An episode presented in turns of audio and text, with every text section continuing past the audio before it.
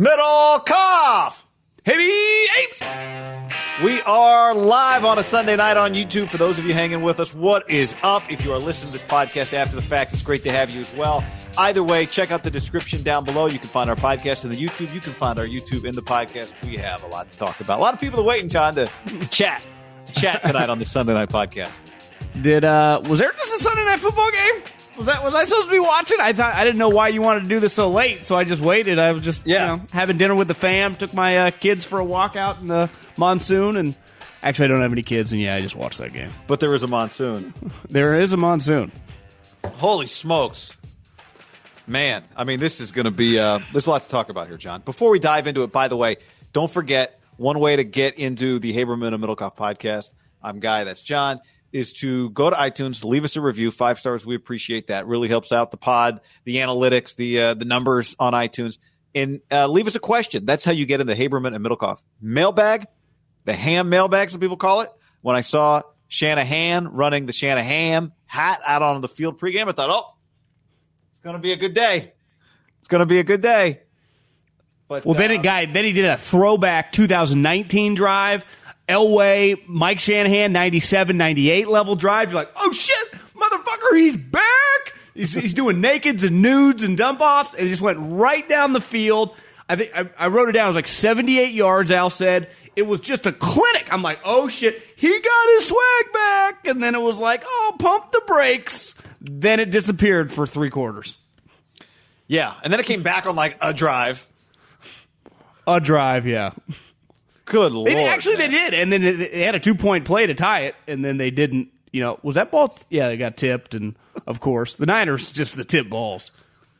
There was a Uh, Deebo I- fumble in the middle there where there was a little momentum, and that lost fast. It was, it was a mess. We got a lot to talk about, but let's just start us off, John, with some of the uh, stream comments because there's so much good stuff that people have been people have been waiting on the stream. Big idiot um, on YouTube says, "Not a crisis." Touch his ear. I got a good tweet that would have been a good comment that was like, "There's nobody in the building that can tell Kyle Shanahan to pull his head out of his ass." And I was watching the game, but I didn't feel like quoting the tweet, and then I started thinking, "Well, their GM happens to be, I'd say, one of the baddest motherfuckers to ever buckle it up in the league." Wouldn't you say? Definitely over like the last thirty years, right? Yeah. It's not like you know he's not the boss, but it's not like they got no one in that building. I don't know. They have a guy named John Lynch that you go to his YouTube page and watch his highlights. I'd, I'd say he was a guy that wasn't scared of much in his NFL career, right? Yep. It might be a time for a little shake, though, guy. You know, obviously John can't hit him or anything, but can we just can we get a meeting of the minds with just you know a little craziness? I've had I've had multiple people. I'm sure you have too. Uh, I just got a text. I got a DM from two different people who suggested I suggested I've never heard before tonight. So I don't know if this one's like flying around some Niners Reddit forums or something. That Shanahan should demote himself to only offensive coordinator and let somebody else be the head coach. I've heard people say the coach should take away their own play calling duties and give them. That happens, all Happens the in, time. happens in Nagy a lot, yeah. happens in Nagy a lot. But I've never heard anyone suggest that a coach should keep the play calling duties and give up the head coaching. That's a novel concept, John. Uh, But multiple people have suggested that to me. I, I did have multiple people outside of our little sphere text me during the game, like, "Do you think he's on the hot seat?" And my honest response was like, "Who in your right mind would they hire? Like, let's." Jed York lucked into Kyle in the first place. They're not just some dynamic, you know, onboarding organization of landing the top talent. Like, even in the perfect world of the fans' emotion right now, you just get rid of Kyle tomorrow. Like, oh yeah, Jed's gonna go fix this problem. Like, no, he's still their best, in theory, asset to have, but he's he's off. he's, uh, the shills on YouTube says bring back Nick Mullens. So nothing uh, illustrates the emotion of a night, John, quite like that. There were some good comments earlier. I can't. This system we use doesn't let me go back and see all the comments I want to see. I, I got to tell you, I've just I'm I'm a little frayed right now, and little things are setting me off, and that's pissing me off that I can't go back to the comments from ten minutes ago. But uh, one of them was, "There's not enough Tito's in the world for tonight." That was a good comment. no, there's, there's not. Did um, uh, c- can we? All right. So, so there's a few things. Speaking of some things that just like little things that pissed me off during the game, just little things that pissed me off. One, challenging, throwing the challenge flag with no idea what you're going to challenge. Okay, I think what happened there was somebody was in the watch. Maybe Shanahan's going to explain it by the time we're done here. You're a def- you're a defender of referees, though. I saw you tweeting about the taunting yesterday. Oh, You yeah, know, the rules John, the rule. that- it's like that well, guy, you, you gotta like just be. That play fueled my soul. Yeah, it's just you, you give the benefit of the doubt to the referees, like they can't eat it. Well, hold on. So that play, we're not going to talk about that play right now. I would love to talk about that play, but I don't want to get off track while everybody's here. Talk about some Saturday college football taunting penalty, which I loved. I loved it um, because it made everybody else mad. What But- I think the fans really want, or the people Yeah. really want listening, if the 49ers coaching staff and front office could pad it up and Kyle would be a wide receiver and Lynch could just go back to his heyday in the safety and then we could just rattle some cages. Just just a couple reps of uh, Singletary. I think he called it the nutcracker. It was like the elevated uh, Oklahoma drill. I think there was like a, another element in there that got really kind of crazy. I remember people died. Not died, but like got carried off the field at Niner training camp. Remember that? The nutcracker? So, yeah, vaguely. No, I. I I don't remember exactly what the drill was. I just remember it was even more physical than the Oklahoma drill, and it was a Singletary special from like the, the early 80s, Buddy Ryan. and it's called the Nutcracker. Yeah, it- it's one of those where you're facing each other and there's a ah. couple other people involved, and it is just full go with like a 10 yard head start, and heads are cracking. But just Lynch and Kyle, you could argue even going right now just to just to wake some people up, you know? You know, uh, Adam Peters, I think, was a defensive lineman at UCLA. He's not. He's not small. Have you you seen him? You- you've yeah, seen I him have practice. seen He's him. I saw big. him in practice you know? when he came up and said, "What's up, Middlecoff?" Yeah, Adam Peters, you know, might be able to rattle some cages too. I can just we just could rattle some cages. I mean, Right. DeMeco Ryans fuck. He's the guy carrying the team right now. Well, they're the coach. They can they can yell at people. He's the defensive. Co- you just named the defensive But this coordinator. is in the the problem offense. with no, but but a coaching staff is actually much closer to normal people jobs than it actually is to a football team or any physical sport. You you're still like working in offices and you just answer to the guy that's quote unquote your boss. So Kyle still tells everyone what to do, even if you're you know. That's why Yeah. Belichick, this little guy, and Saban, this little guy, are known as the craziest assholes, right? It's not because they could beat anyone up. Most of their coaching staff could beat them up if it got physical. But the thing with coaching, it doesn't get physical unless you're Colombo. What was that? A couple years ago with the Cowboys, or oh, it was the Giants last year. Remember last that year physical- with Judge. Joe Judge. Yeah. Joe Judge. Joe Judge. No, they claimed he didn't hit him. Right? You know, I meant to look this up earlier. Erock Village on YouTube says, fun fact, Dante Pettis has more catches than Brandon Aiyuk. So Pettis, I think, has five or eight. He scored a touchdown today. I don't know if you saw that on Gi- well, Giants won, guy. Uh, Same. I think they have the same amount of wins as the 49ers, right? Two? Yeah. I'm trying to get some updated Pettis numbers. I did see the touchdown, and I did look him up. So I think he's got. No, he's got more than five catches. What the? What is this?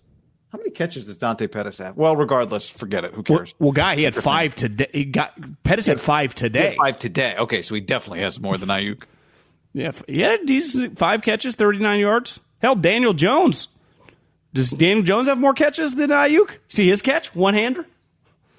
Uh, I did not see that catch. No, I, they, I ran wa- like a, they ran like a Philly special, but the guy Daniel kept running, and they kind of I think every team runs it now. Kind of overthrows him. DJ goes one hander on the back of the New York Post. It says "Oh DJ" is the headline. It's kind of cool. that is good. Uh, the darkness says Shanahan's 33 and 41, not a good coach. Hobbs says go hire Kellen Moore. Uh, Joshua says, "LOL." Solomon Thomas having more success on the Raiders. That's a good take right there. Yeah. Gustavo uh, Pettis, 10 catches, 87 yards, a touchdown, says Kyle. Jeez. Let me check today. Aiyuk had one catch, six yards. They, he started. Did you notice? He started the game. He had the. Uh, anyway, I mean, so it's pouring rain. The fir- they're very good on the early in the game, John. This felt a lot like a game I just watched them play. It, it felt to me like the Seattle game.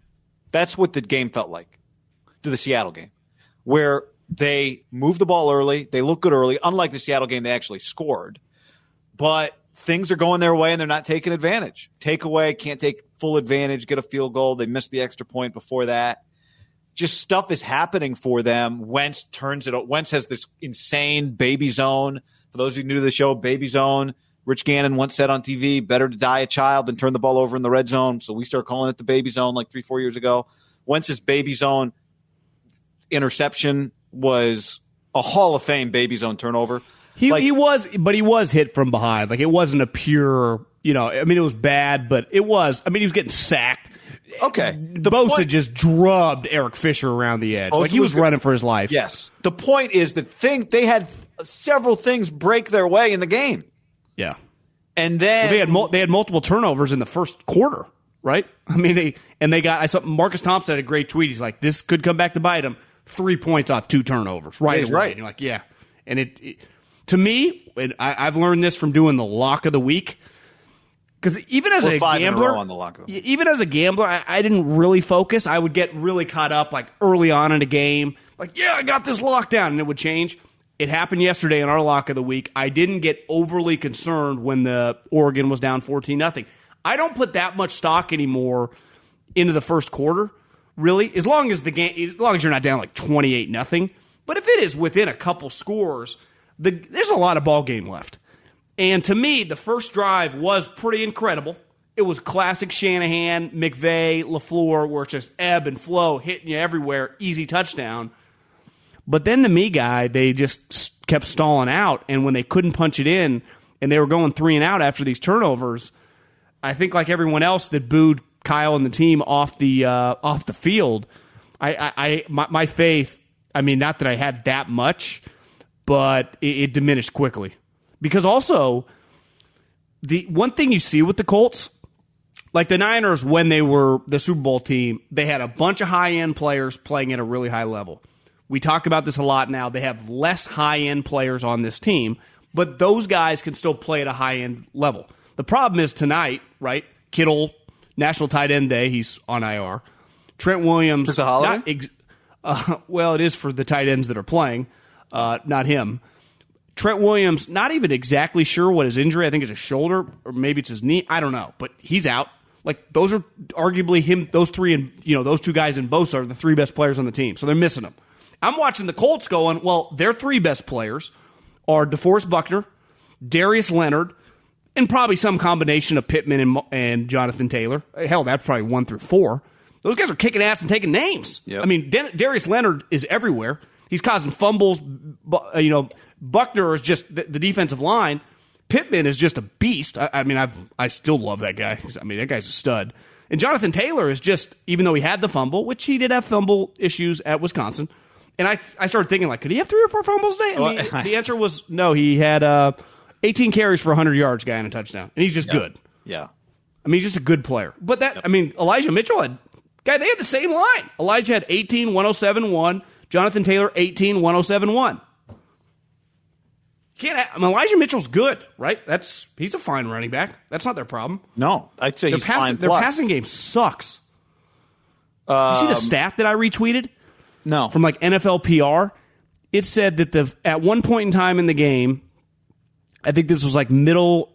Uh, where is it? Through three quarters, the Colts gained 73 yards on Carson Wentz completions and 97 yards on defensive pass interference calls. 97 yards. 97.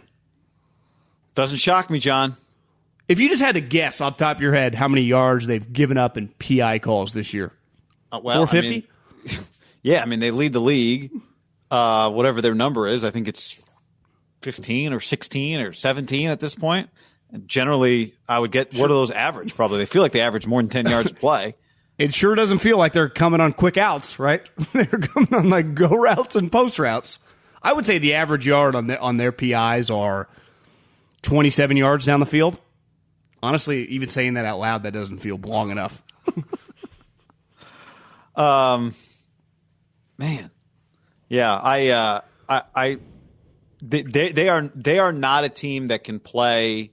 It just takes so much for them to get to get down the field to score that when they get help like they got on Sunday night, for them not to take advantage of it, it just it felt like it was it was going to come back to bite them, and it did. I agree with you. We, I mean, not to talk about Oregon, but um, yeah, watching that game, I said to somebody I was sitting with, like Oregon's winning this game, even though you and I were texting in a more desperate manner than than that.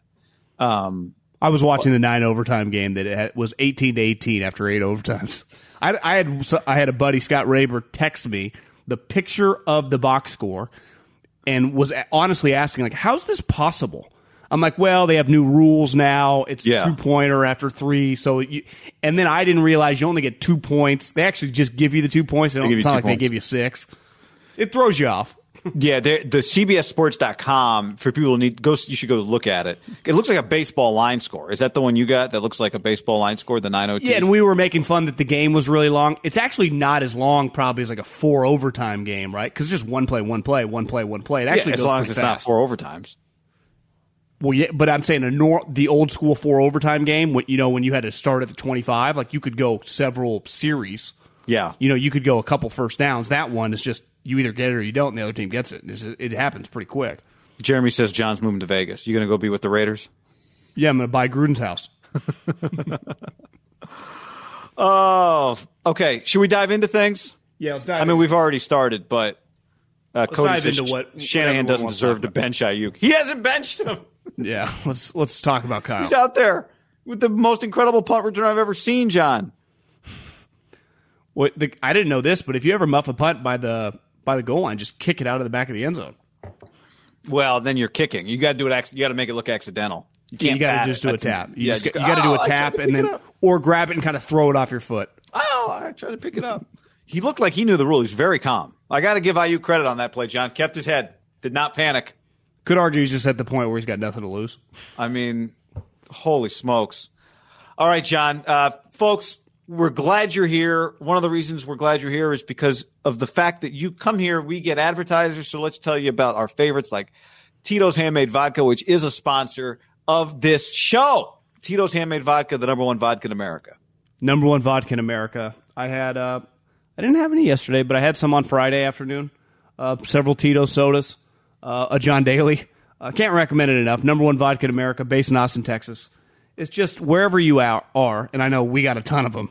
We get them at all hours. I mean, it's not. You would think just comes on the weekends and the afternoons. No, it can come on like Tuesday morning at like eight a.m. with a dude playing golf. I mean, it's you never underestimate the power of a drinker and just what they're doing. You know, because everyone, some people get off days on Monday and Tuesday. Some people go on vacation, and they, you know, I, I talked to our guy at Tito's, and he just he loves it. You know, and I know we get so many pictures. We we uh, we cultivate them on the, into a little document, and uh, we got a lot of them going on right now. Can't Yeah. talk. Yeah, keep sending them. Uh, we we love them because we love the product. I've got a case here. Anybody uh, uh, wants to w- w- wants a, a bottle? Just uh, drive by the house and honk, and I'll, I'll hand you one. Uh, 1995, John. That's when Tito Beveridge built his own distillery. Couldn't get investors, so he racked up 19 credit cards. Built his own legal distillery, the first one in Texas. Six times distilled in copper pots, not columns. Distilled and bottled in Austin, Texas. 40% alcohol by volume, namely 80 proof. Crafted to be savored responsibly. I think Sunday night, if you're listening to this, Monday Night Football is a good time. Send us a photo of your Tito's and enjoy. If I was him, I saw Sarah Sarah Blakely sell Spanx. I'd be like, you know, I get a little more than that. Might need to sell this bad boy. Uh, MyBookie.ag. MyBookie.ag promo code ham and the number one. MyBookie.ag promo code ham and the number one. Uh, MyBookie.ag promo code ham and the number one. They'll double that first deposit up to a thousand bucks when you use that code. You can uh, decline the bonus if you so choose, because if you accept the bonus, you must bet the full amount before you can withdraw funds. But either way, ham one, let them know that we sent you. Yep, mybookie.ag promo code ham1. I, I had $100 just extra beside the money that we had in there. And I was like, you know, I realized the day, I'm like, I don't, I'm not even that excited to watch these games. So I tried to put it together like a five team parlay that would pay 3000 I didn't hit one of the games. It's it's actually really hard. I was taking all the, the underdogs, and then you got Tampa winning by like 50 points, and it was a disaster. But mybookie.ag promo code ham1. There's this thing called Monday Night Football. Uh, actually, my former boss, Louis Riddick, is on it. He'll be calling it tomorrow. You can just follow him on Instagram. He's he never stops talking about it. But uh, he Seattle tomorrow. Geno Smith, New Orleans Saints right now minus four. That's pretty crazy. You know, when's the last time Seattle was an underdog at home with fans? Now, obviously, Russell's out. The Kraken had their first game last night. Now Seattle to the 12s. I I don't necessarily I could see Seattle just making this a little closer than people think. I can see Jameis throwing a couple picks on Monday Night Football. I could absolutely I, see Seattle making this closer than people think. I, I think if if I was going to bet this game, I would go with Seattle plus four. I would go They're with Seattle plus four. They're at home, yeah. Yeah, okay. Uh, we, we've hit our last five uh, locks of the week, so we'll have another one coming up. Maybe we'll discuss it later on in the I show. thought about today about putting some money on the Bengals. I saw Portnoy put about two hundred fifty thousand dollars on the Bengals, uh, but I could. I'm like the Bengals aren't going to win, and they just didn't win. I mean, they beat the shit out of them. But that was that was probably the bet today that was like, if you wanted to get bold, they didn't just. I mean, they won forty one to seventeen. I think the what were they money line? I think it was like two plus two forty five. I mean, it was big. That's basically what SC was against Notre Dame over the weekend, and they did not win the game. They actually made it kind of close toward the end. All right, John. Uh, Mac on YouTube says Niners identity in 2021 look great for the first 15 plays. Offense disappears the rest of the game. Defense plays valiantly. Um, the heat is on for Kyle Shanahan. It already was on. This was a bad loss on Sunday Night Football against the Colts. It was a bad loss. I think one issue right now people are just going to have with them when you are and listen, like Kyle style is not yeller and screamer on the sideline at players. Like that's when he was going well, he was known as his players coach. Guys responded to him. The problem is when it doesn't work. I do understand with a lot of people that just go, he just looks lifeless. He looks like he doesn't want to be there because he is not going to go Parcells and scream at people. And Andy isn't either. Like if you watch the Chiefs game today, Andy is not screaming at any players as they I mean, you think the Niners got their ass kicked. The Chiefs got fucking ruined. And he doesn't yell at a soul. Do you know what the difference is, though? Every Chiefs fan goes, you know the best eight years of my life has been? Since Andy Reid has been the head coach. Do you know the sweetest years of my life have been these last three with Andy Reid as he's taking me to the Super Bowl? So it's like, people are just, you're to be mad as a fan, but you, you understand. It, it, it, it sucks.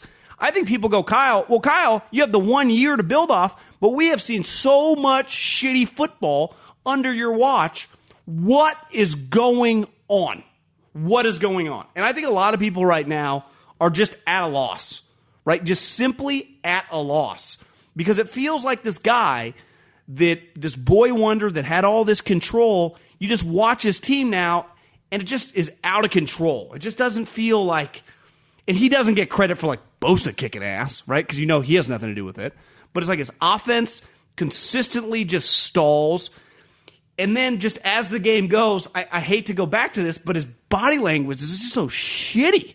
It's just terrible. He's is got terrible. awful this, fucking body language. To me, his body language is the same as always. Like his body language is not the problem here. His body language is not the problem. Well, yeah, when, when he's winning, he's usually kind of into the game. He, he to me, he just well, looks like winning, he, he would be anywhere else. Well, what is there to be excited about? Well, I don't know. Scream at somebody. I, I just think a lot of Oh, people. okay. I- I'm just saying. See, I'm not saying it's right or wrong. It just feels like he does not want to be there right now. That's his. That's the, the body language he's giving off. I I don't know. His body language looks the same to me. It's always that's to me his body language. He looked like that when he was in Atlanta. He just always looks miserable. Yeah, I- when when you start losing with high expectations, it pisses people off.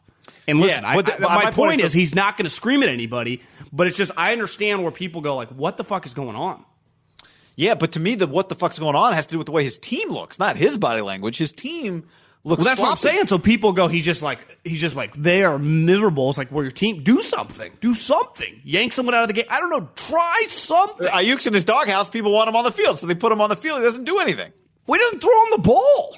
I mean, I I don't know. He lets him. He lets him put, return punts. That's not. That's an Well, opportunity. they don't have a cho- do they- but they don't have a, they don't have a choice. Like who else are they going Well, I to put don't. back there? Okay, I'm just saying he's on punt return. Didn't make a play. But but you have to admit tonight, no one's making a play on special teams. Everyone's Well, I- slipping for their life. Uh, Of course, I'm just saying, like, you want him to yell at somebody, so he puts Aiyuk in the doghouse. You want him to play Aiyuk.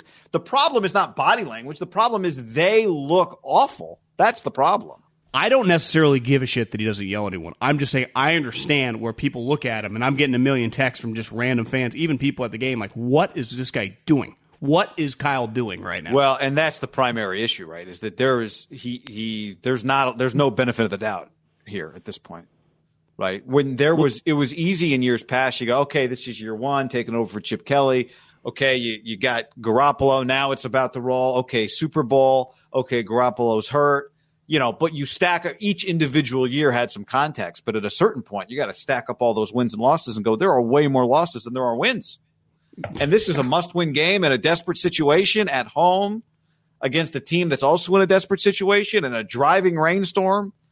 And well, because it's, it's one of, it's one of those situations, right? Like if you get crazy wins in a golf tournament and you're Rory McIlroy, and you go, I, I shot 78, fucking crazy ass wins. And you're like, well, Rory, the the five other groups right around you, the average score was 68. Like that's a you problem, right? You're watching the Colts, you're going, well, they're playing in this situation too, right? They are operating in these conditions. Every player in this game and coach is operating in what you know is the equivalent for us as like a tornado. Did you see the the the thing on the Richmond Bridge? Uh, uh, uh, a big rig flipped over because of the wind. Like it was crazy. Like for us, this is this is like hurricane level. It's outrageous, right? I mean, it's been you and I looking out my window. It's been nuts today. So I understand like the offense. No one, and it was clear early on. Like I didn't expect Kyle, even if he got down to dial up 350 yards worth of passing plays. Wentz threw for 150. Jimmy threw for 180. If you could have got to 200, that would be fine, right? That it was understood, and and you're gonna have to run the ball, and they both ran for over 100 yards. Colts ran for a little more, but like the Colts were consistently doing things. The Niners have a major weakness. they commit pass interferences unlike anything the league has ever seen. I don't know what the record is, but they are on pace, I'm sure, to At least shatter. everyone's got a single digit, John. That looks cool. So Frank, who is a former quarterback and widely known as one of the main reasons the Eagle won the Super Bowl, and it, I think viewed for the most part, I know it's gone a little weird this year, as a really good head coach, and he's also the play caller. Kept dialing up go routes, and it fucking worked. And you're watching Kyle like after the first couple drives, like, what are we doing here? Like you are this offensive genius. I say that in quotes right now because again, I don't think Kyle forgot anything. But back to my premise from probably before the bye, you can be really good at something, right? Think how many actors just choose terrible movies, right? Think how many great players just have a down year. And it happens in baseball a lot. I do believe that it can happen in football. For whatever reason, your message doesn't resonate. For whatever reason, maybe you lose a little confidence, and then it bleeds into just your confidence on the play calls. And it's also could be, you know, predicated by the players you have, even though that gets to the overall thing. Like there's not a player on this roster that he didn't choose, right? We, we often said that with Gruden. It's like, well, by year three or four, you don't get to complain about any players. You handpick this roster. Yeah, if we go back several months into the offseason and to discussions we had about concerns about the roster, cornerback was a very big and legitimate concern on this team. Um, for a variety of reasons. One of which was, you know, depending on guys to have repeat seasons of seasons that they haven't had before. And in particular, a healthy season from a player who's only had one healthy season. And guess what? Not healthy. So, right, Jason Verrett. Yeah. So there are there there are issues. Some are play calling, some are roster building, but both fall under his some are player management. They all fall under his umbrella. And I do wonder if part of it, and this goes back to your point about you know yell at somebody, not necess- you're not necessarily advocating yell at somebody. You're just saying that criticism represents something. And I think you're right in that. I um I think I mentioned on the podcast a week or two ago. I was talking to a buddy of mine who works in baseball about Gabe Kapler. This is back when things were going well for the when the Giants were still playing. And I was like, well, all these guys manage off a off a spreadsheet. Like I was talking to a Dodger fan yesterday, like we got to fire Dave Roberts. I'm like, and get somebody else to read the same spreadsheet Dave's managing off of. What's what's the difference? So I said to this guy, what is it like out of curiosity, not being snarky, like what is it that Kapler does exactly if everyone's working off the same spreadsheet? And he's like, kind of matter of fact, he's like, well, he manages people. That's a part of the job. And I, I wonder, you know, that's the unseen part of a coach's job by and large is managing people. And you got to wonder is this team, are the people being managed properly? Because there are good players on the team. That's separate from the cornerbacks discussion. And the team is not, it's not performing. Now, I do think at times I watch like the defensive front and I go, those guys are doing their job. Like those guys are bringing it. And Elijah Mitchell's bringing it. And Deebo is bringing it. Right. There are a lot of guys, but like I don't, I don't, I don't know if you agree with this or not.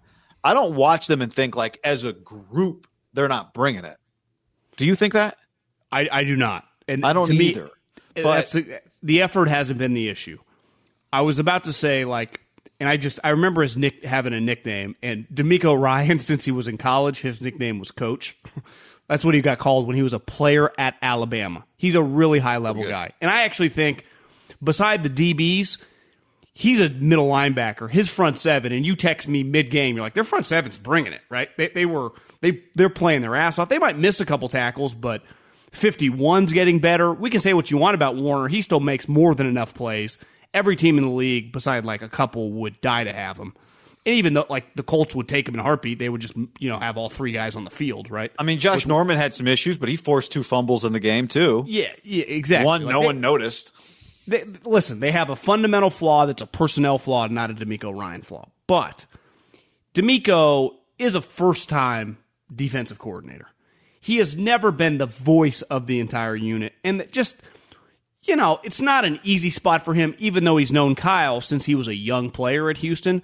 Robert Saleh, you know, did just have, you know, it, it felt in a way like he was like uh, a little Draymond Greeny to their coaching staff, like just kind of the heartbeat of it, even though Kyle was like the brains of it. Like if Kyle was the Splash Bros, he was the Draymond Green guy. Now, I do think it feels like I'm diminishing DeMeco, who I, I'm really impressed with. Like I, I think DeMeco's been more than serviceable, and clearly, again, nickname coach. He played at Alabama. Now it was pre Saban, but I, I was in Philly when we traded for him.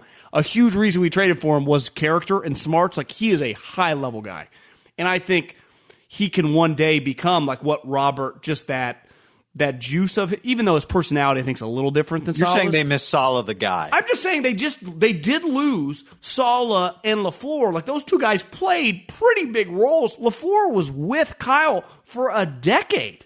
Like you just you just who you you know it's just hard. I think we just oh plug and play, plug and play. I don't know if it's been as easy to plug and play. Like Kyle, you do need help.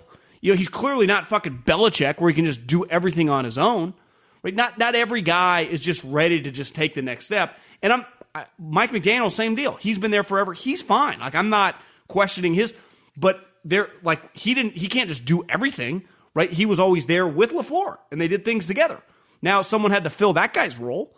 It's just tough. You know, it's just hard for any young coach. It's why I give a ton of credit to Sean McVay.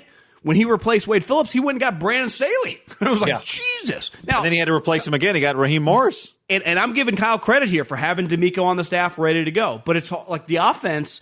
I, I do think Kyle just needs some, and this is what's hard. Like back to what we were talking about at the top. Football coaching is much closer to like an insurance office or just a normal office. Now it's more you people still get screamed at probably more than normal office settings, but it's not physical. It's all mental. So Kyle is the boss. So you can get mad at your boss, anyone listening to this, whatever you're doing, right? Whatever job you have, a sales job, you work at a car dealership, whatever. You can like, mm, want to do something, but ultimately, if that guy tells you to do something, unless you're a malcontent and want to get fired, you do have to listen to him. So it does. It's why when people always say like it does start with the head coach, it's because like in football, like the backup can shove a guy, right? You know, at practice or whatever, and you can like physically intimidate. But in coaching, you you are you work in offices, you know. So ultimately, it starts with Kyle. And back to what you were saying about the messaging, managing people, it, it can't really be argued something's a little bit off because you could say, well, hey, a couple weeks ago, Arizona, the rookie quarterback, I, I get it, you know, shit happens. This one, you can't be like, you know, the Colts. Was like the 06 Colts rolling into town. Like, no, I mean, this you should be able to beat this team. And they were there to be beat. But the fucking 49ers didn't know what they were doing on offense for the majority of the game. I mean, the offense, I didn't write it down, but it felt like they had like six or seven straight series where they were three and out. I mean, it was bad after that first drive. Now, one was a Deebo fumble, but for the most part, it was they were not moving the ball. And I get it, the rain was pouring, but the Colts they weren't moving the ball necessarily with plays, but they were moving it with pass interferences. Like they had an identity of what to do to make things happen. It felt like the Niners did not. In Yeah, that, Niners- in that in that condition. Niners got the Wentz, the the Wentz ball right. The three and out, catch. three and out, three and out, three and out. Uh, sorry, three and out. But like you said, the third was a fumble. But he wasn't getting to the first down marker anyway, so that was going to be a three and out, right? The Yeah, Deebo he was- fumble. He, he was two yards short. they just had the penalty, so it was a third and fifteen. and then they went three and let's head to the locker room, fellas. Uh, remember the Super Bowl and uh, let's pack it in. Which I'm shocked. You tweeted it. I'm watching this game going. Why is Frank Reich not calling a timeout to at least get the ball back and let his guy with a huge arm throw a 60 yard bomb at worst? Well, did you watch Was Mitch Jimmy because Kyle was not going to force the ball down the field. But here's the other thing. I watched Mitch on one of the punts. He caught the ball against his body, and I don't blame him. I think he was a little nervous trying to hand catch it, like it might slip. So he would catch it against his body, like they teach you, you know, in high school football with the wide receivers, not to do as a as a wide receiver.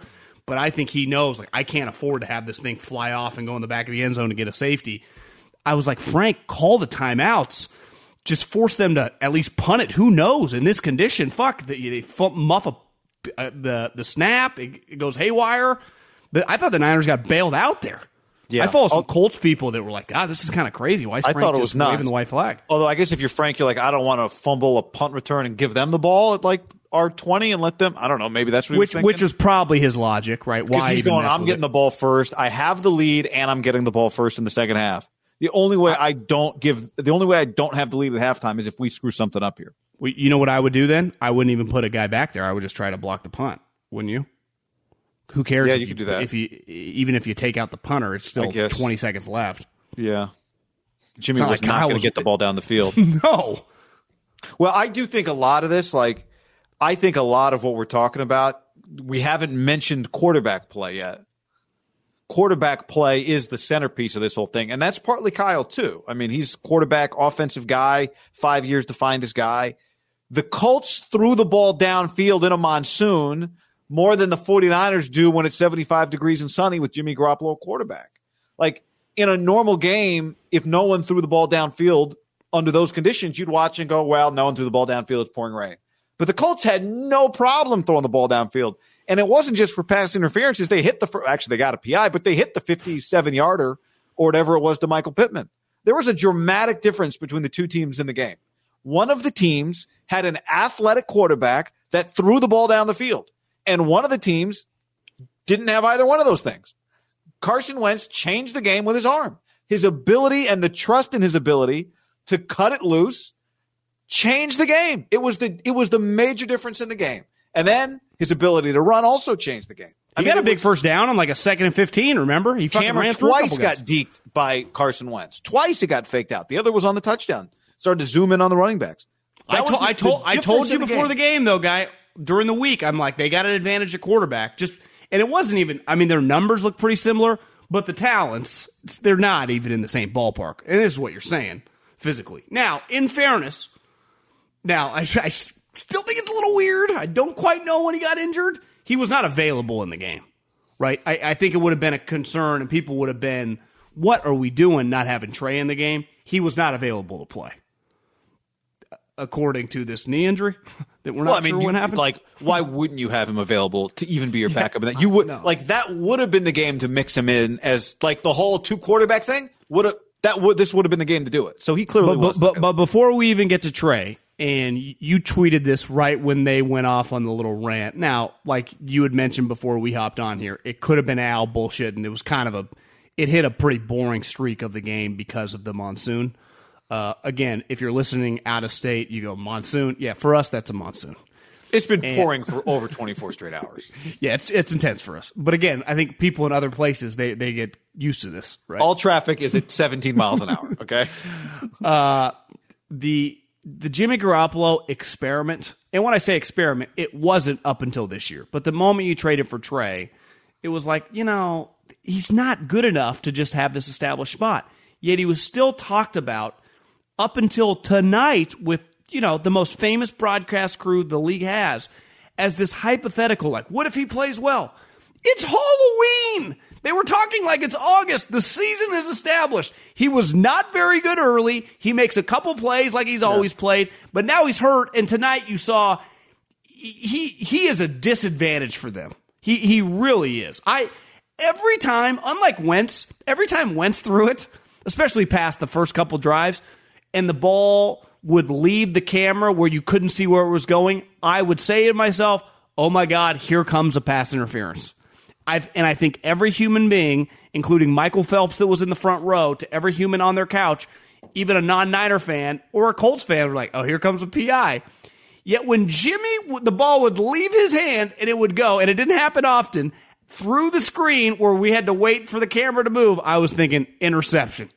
Like that is where Jimmy's at right now. He is a disadvantage for the team. Uh, I would say at this current state, he is no longer even a top 20 quarterback in the NFL. Uh, he he's gonna be, and listen, he's made a lot of money, but he'll never, ever. I, I guess you never say never in sports his days of making as much money as he makes now are probably long gone. Now he's lucky he could be a backup for a while, and he would immediately next year be a high paid backup. Uh, he'll be kind of in this weird spot. He'll get another chance to start. I would imagine there are enough teams, right? But his, like, I, I think we know who he is right now, right? He still has four, five, six. Who knows if he can get the Chase Daniel Hill? He might have eight years left. But this guy is not a starting quarterback in the NFL. Carson Wentz, who has been I wouldn't even just say football. Would you agree, like one of the most polarizing players in sports the last three, four years, Carson Wentz, in all the sports? And listen, he's still, you watch him, there, are some hero balls. There is enough where it's like, this, they're to keep working with that guy, right? I mean, he brings them more than anyone else can bring them. Even Philip Rivers last year, I think they mentioned this. Did we talk about this or they mentioned this on the broadcast? So like, if Rivers would have come back, they probably wouldn't have got Wentz. I think they're better off just because his ceiling, even though Rivers won 11 games, they weren't going to win a playoff game with Rivers. If this guy does play well, you could win a playoff game with this Carson Wentz on their team. Like the version of this 49er team, you have no shot if Jimmy, and he can't because he gets injured, but if he can start all 17 games, the 49ers could not have made the playoffs with Jimmy Garoppolo. Do you agree with that if he had just started all 17 games for them? He's just not good enough. Uh, yeah, I agree with that now. Factoring in their factoring I, in their other corners. I did the, not the think team. that at the beginning of the year, but I, I definitely think that now. The irony is that drafting Trey Lance was sort of this acknowledgement by Kyle Shanahan that I need somebody who can just do stuff on the field beyond just what I tell them to do. Right? The feeling with Kyle when we talked about Kirk Cousins was like oh, Kyle just wants a guy who he tells him what to do. As long as that guy executes it, then they're golden. Well, drafting a player like Trey Lance is you always you always say it's like it must when he walked off the field after playing Josh Allen last year, he must have been thinking like I need to get me one of those. Drafting a guy like Trey Lance is an acknowledgement that like I need a guy. Yes, it's also a guy that I could run and draw some different plays for, but I need a guy that can make a play because once the ball is snapped, actually once the play clock gets down to 15, there's nothing I can do right? I can yell into his headset like Justin Fields, 12 guys, snap it. But there's nothing I can do once the play happens. The players play the game. The players play the game. And if the player can only do what I tell him to do and that's it, he can't do anything beyond that, then that's not good enough. So Trey Lance needs to play because this team needs somebody who can go out there and make a play for them at, at quarterback. That's what Carson Wentz can do. And Carson is he actually did it. he did it tonight. And he's kind of not even being reckless doing it. I mean, the kind of reckless play was a turnover. The stuff that Carson did that was impressive was within the right. It wasn't a lot of ad lib, but he just has an ability to open the game up in a way the 49ers feel like they've been playing games in like these 10 foot domes where like it's cra- nothing it's happens. I know. in wild. In any direction other than horizontally. Nothing well, happens vertically. And, and, and that's it's just where, it's it's suffocating to watch. It, it, the it, only really chance is. they have now is Trey Lance. It really is. I mean, it's it's like I, I, don't even know how to describe it. Like a, anyone can relate watching a bad baseball team who's every time you just go to the bullpen, it's like, oh, we're gonna get shelled, or a basketball team where you just can't make any shots. It just their offense gets in this rudderless situation, which goes back to Kyle. And this, if you were gonna defend Kyle, like if I was if I was Kyle's agent, if I was one of his good friends if I was one of his guys on staff that's a believer in him, I'd go, it's because of Jimmy fucking Garoppolo. He's just not good enough. And then that's where I think Haberman and Middlecoff would say, okay, we've tried the experiment. It led you to two and four. Even though one of those losses isn't totally on Jimmy's hands, though it kind of is because he got injured. uh, just rip the band aid off and just go all in with Trey. Even if you're going to suck more than you, I guess you would, but it's this is what we were arguing about with Greg Papa. Like, what you're not winning games with this guy. It, it, was my argument with Andy Dalton. I understand it if it's like Kyle Trask is the future of Tampa Bay. I was like, yeah, you got Tom Brady, and you're winning, and that's obviously that's a terrible example. But just if if it was more of a fringe, like you know, top 15 guy, Jimmy is no longer a top 20 guy in the NFL. When they're all healthy and they're all playing normal, he has to be kind of on to crack that top 20. I would not have him as a top 20 player. And, and listen, I, I don't think like quarterback 15 quarter. to, yeah, quarter, quarterback. I don't think 15 to 20 is that great. But it, it's just like he has regressed, and it might just be as simple as he just hasn't got any better because he just kind of looks the same. And you can't win. Like the one thing you notice about the NFL, and you just look at the Niners schedule, like there are a couple high end teams, right? They haven't played the Rams yet. They played Arizona, but even and obviously Green Bay is six and one. But like the an average team, a team that could win seven to nine games, like the Colts, if fucking your quarterback is Jimmy Garoppolo and he's a little off, you will lose. You will lose, and that's what any coach worth their salt will tell you. Like the NFL is hard, and I think sometimes fans kind of laugh when their coaches say that. And I understand if you're playing the Jets or whatever, but beside like the bottom two teams, and even watching a little bit of the Lions game today, like you do like if you're a little off and a team has a little life and they just the Lions don't have as many good players, but like a, a six win team in this league. The Lions went can, onside kick and fake punt. Yeah, they, they had to throw the kitchen sink. But I, I do think the Colts are a good example. Coming in this game, they were two and four. They were a team probably destined for like seven or eight. Now it's like they, they could be thinking, well, hey, we just get back to 500 and we get to 10. And you just watch them, you go, well, the Colts just have some talent, and Jimmy's not talented enough to out talent them. Deebo is, Bosa is, Fred is, but Jimmy to me felt like a red flag. And listen, when I say a red flag, I mean a liability in the game more than an asset.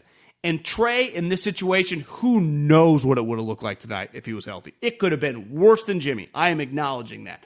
But like once you make this, once you make the draft uh, compensation, and you're in this position record wise, it, it's time. I mean, it's again, he's got to be healthy with this injuries. I still think it's a little weird, but like if he's healthy, Jimmy Garoppolo cannot start anymore. He he just can't.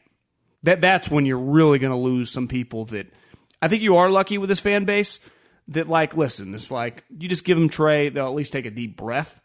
But if you keep forcing Jimmy down people's throats, like we're going to try to win, that's when people will really turn on you. Oh, well, I want to hold. I want to. I agree with you. I want to get to that in a second because there's actually Shanahan addressed that after the game, and I'll show you the quote here in a second. Um, but as it relates to Trey Lance, I think what they need, you start naming guys like Bosa and Fred Warner and and uh, Deebo Samuel, who's just Deebo is.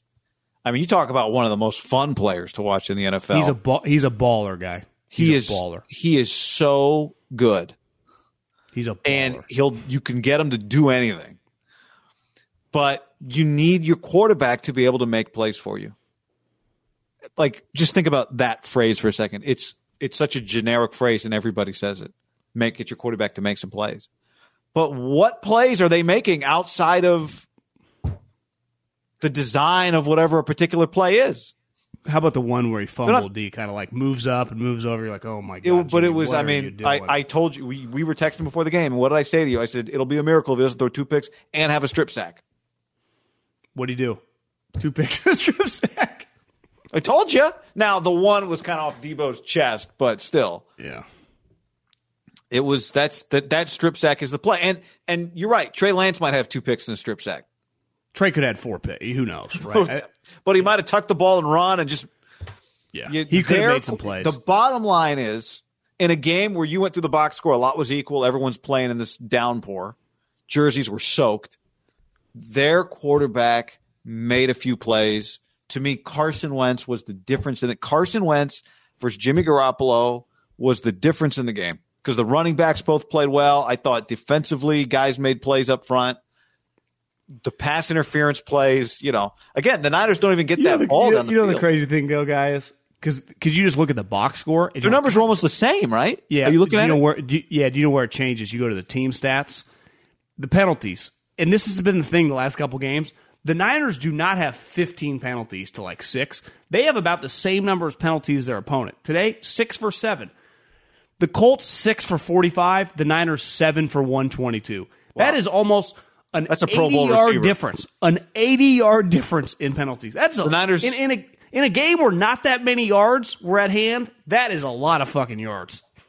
The Niners, uh, that's a Pro Bowl receiver, John, in penalties. Yeah. Uh, Andrew on YouTube says, when is the front office going to sit Kyle down and question about question him about his ineffective draft picks? It's- Th- th- it's- this is it's talking to a one main one main issue they have. I actually have a thought on. You want to talk the draft picks? uh, well, just about one issue they have with Kyle right now that I think some other organizations can just probably a little more equipped with the guy that owns the team that the 49ers are not in a position to do this. Okay, before we do that, is that what you want to you want to talk about Puesto first? Yeah, just bang these out and then I'll. Did you, did you see? Did you see that uh, uh, Javier Vega on, on Twitter sent me a photo of uh, uh, the Puesto the, the Puesto bar? John is where I would have been for sure. Me too. Puesto, Puesto, Puesto, Puesto, Puesto. If nothing else, you can satisfy your loins. I don't think you satisfy your loins with food, but whatever. Uh, satisfy your innards. George did. That's a good point. With Puesto, John. You know, I, I realize sometimes if you make a Seinfeld joke, because sometimes I hear it on like other podcaster shows, there are some people that are in their 20s that probably have no clue what you're talking about. I know, but then you know what happens? It's like everyone gets it. I know because I think they weird. know people that either their parents watched it or their friends. But go to check out Puesto, Concord, Santa Clara, obviously Southern California. If you go to a Niners game, uh, I don't even know who they play next week, but probably someone they're going to be an underdog against. Uh, they're in sections 110 and 129. I, I can't recommend enough filet mignon tacos. The They better not be an underdog to the Bears, John. Oh my God, they go to Chicago this week. You talk about must. I mean, this is could this be a coach gets fired after this game? Uh, Puesto, the margaritas are elite, tacos are elite. It's just it, I, I'm not just saying this. We ate there a month ago. It's some of the best tacos I've ever had. Uh, it's it really is. Um, I know Eric Adler and Alex Adler, who are big Niner fans, are miserable. So uh, the good news is they can at least go to the go to their local puesto and cook themselves up some great food. The quesadilla taco is my personal favorite. It's the crispy. There's crispy melted cheese. It looks like that's the tortilla, but there's another handmade tortilla outside of that and braised short rib. Um, it's fantastic. Plus, they have over 500 tequilas and spirits, a stellar bar. It's fantastic. The Bang Bang Margarita, one of their many greats. We went, we had their margaritas. They were fantastic. Uh, the in-house daily made tacos, the taquitos are huge, very good. So, like John said, Concord location, Santa Clara location, Southern California locations, and two locations in Levi Stadium, section 110 and section 129. Yep, Go get it. go check them out. Yeah, it's uh, we we cannot speak highly enough of uh, Puesto. It's fantastic Mexican food. Uh, we're also brought to you today by the Daily Tip, presented by BetMGM. If you're into sports betting, you know how quickly the lines can change. We know this firsthand. We deal with it on a weekly basis, a daily basis, an hourly basis. When you got a lot riding on those odds, it pays to stay ahead of the curve. So before placing bets, listen to the Daily Tip, presented by BetMGM for the best analysis on betting and information. Yep. I mean, you're looking at two guys that know what it takes to make a good show energy, chemistry, uh, and this show has it. So check out the daily tip presented by Bet MGM with featured guests like bookmakers, Odyssey insiders, and Bet MGM experts. Hell, they should call us. We just won five in a row. Uh, you've always got a fresh take on the action. Hosted by Michael Jenkins and Chelsea Messenger. They break down all the big takeaways to make sure you know you need everything you need. Make sure you know you need everything you need. As much fun as it is to bet on the game, it's better when you've got the inside scoop. Yep. Ready to bet with the edge? Tune into the daily tip presented by BetMGM. Listen weekdays, 9 a.m. to 9, 6 a.m. to 9 a.m. Eastern on Audacy, Spotify, or your favorite podcast app. Okay. Uh, do you want to give me You your take? me what, what, what, what Kyle, did Kyle say something uh, important? Uh, yeah. So after the game, let me uh, show you this here. I'm reading this transcript. We didn't see it because we're on here Sunday night after the game, but 49erswebzone.com has the transcript here. Shanahan, I'll read to you. Shanahan was asked after the loss to the Colts if Garoppolo would remain the starting quarterback against the Bears. He didn't exactly give the most emphatic endorsement in response, but also didn't sound like he was itching to make the switch to Lance either. Quote, I would guess so. I'm going to watch the tape and see if guys are healthy, first of all, and know where our guys are at. It was good for Jimmy to be able to get healthy enough to play in this game today. So I would guess so is is the part that that uh, uh people are uh, attaching to, and I, you know, Trey's hurt. Not having seen it, that's that could be what he's guessing is that Trey Lance might not be ready, but that was his to answer. Me, to me, if Trey is healthy, he has to play. Yeah. Well, a lot of people are saying, and I, I got a ton of tweets, I got DMs, I got texts. Like, who can talk to Kyle? Wait, wait, wait hold on. Uh, can we finish on this Jimmy thing? Oh yeah. Sorry, because I like that topic too. But um, because what you said earlier was, you know, people are going to be mad if Jimmy's the starting quarterback, and I think you're right. But I think the only if Trey. I mean, if Trey is out, like, what are you going to do? Like, I, I do understand that, right? No, if there's nothing out, you can nothing you can do. Right, but what I'm saying, they'll be mad because they're watching it. Like, I yeah. think the bigger issue is not that they'll be mad. I think the issue is that it doesn't. How, how are you going to? Now, maybe it's a saving grace that you play the Bears, but if how are you going to win football games? How are you going to move the football with your passing game? That's my number one. How are you going to create a challenge for a defense? Did Tom Brady throw 600 touchdowns today, or was he just a 600 touchdown today? yeah, his 600th touchdown today. He did not okay. throw 600 but, today. But I saw enough highlights to know they're throwing it all over the yard. I'm with you. They, they do not have a passing game with Jimmy Garoppolo. And hell, at least Trey can push the ball down the field. Can they run? And here's what I don't understand Brandon Aiyuk is fast. And do you know what guys do when they're fast?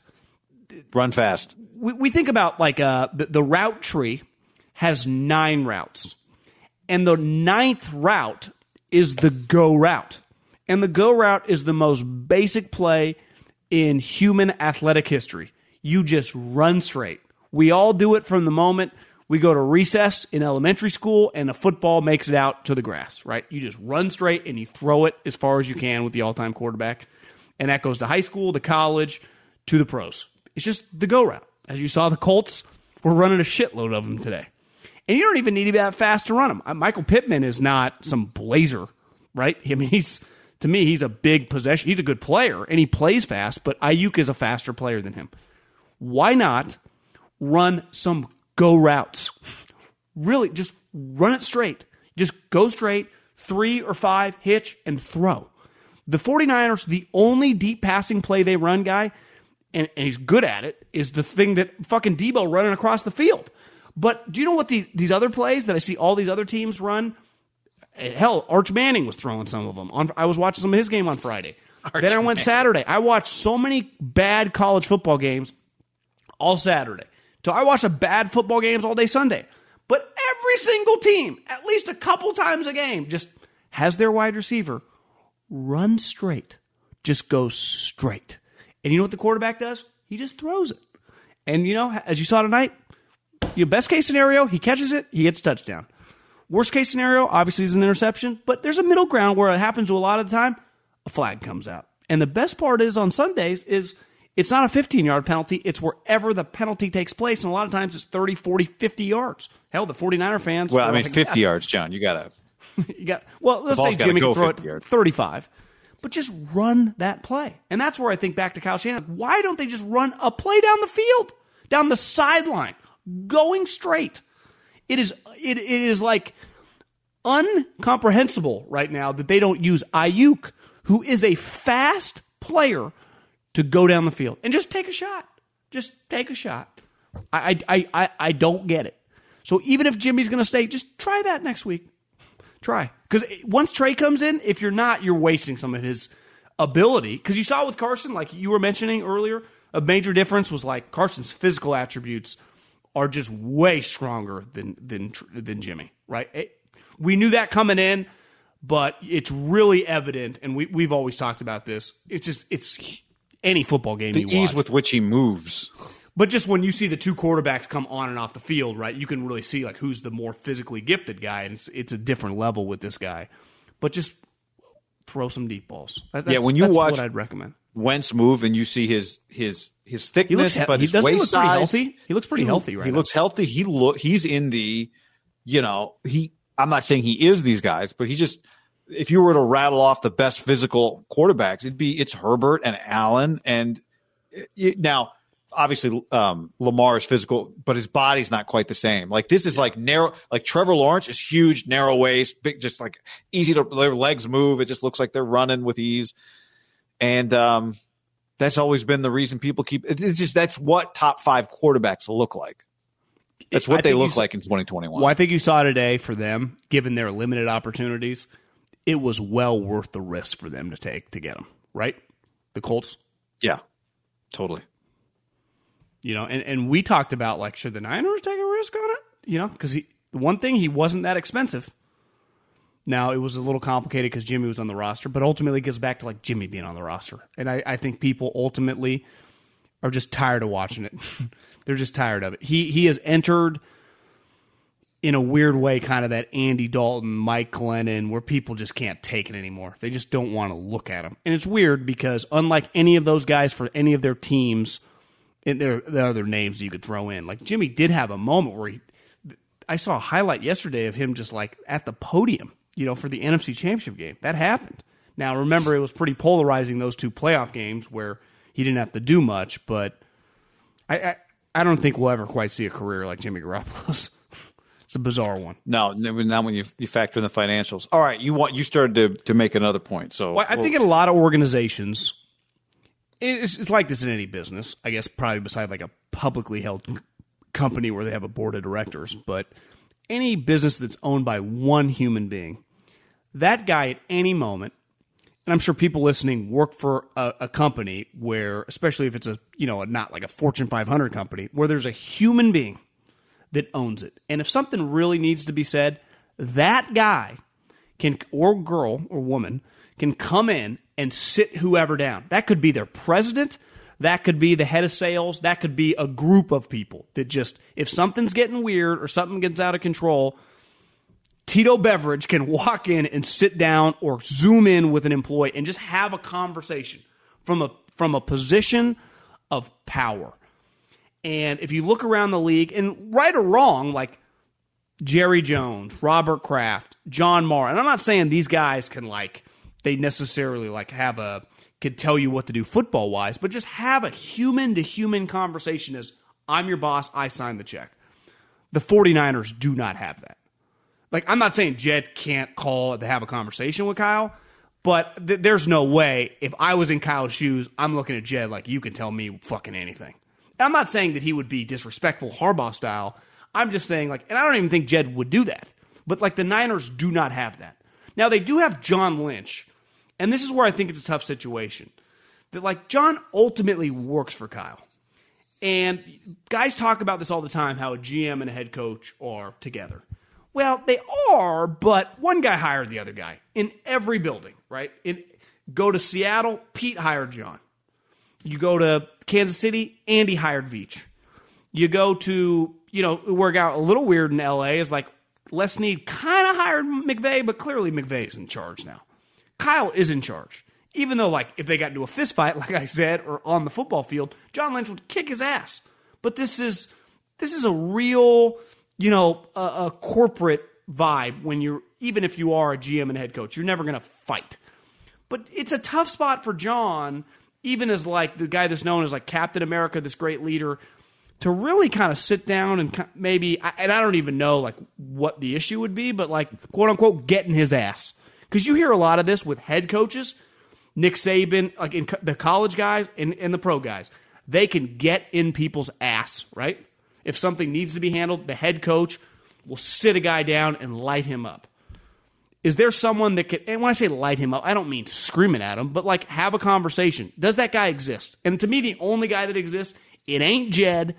It would only be John. And I think it's a tough spot for John. You know what I wonder? Is that what Kyle now is? It, does Kyle need that? But don't we, what don't we no, no, all no, no, no, hold on. You're not, let me fin- No, no, no. Let me finish. I'm not saying Kyle doesn't need someone to talk to him. I'm saying Kyle is the guy that's in his own ass all the time. Like maybe that's what you were getting at earlier with Saleh.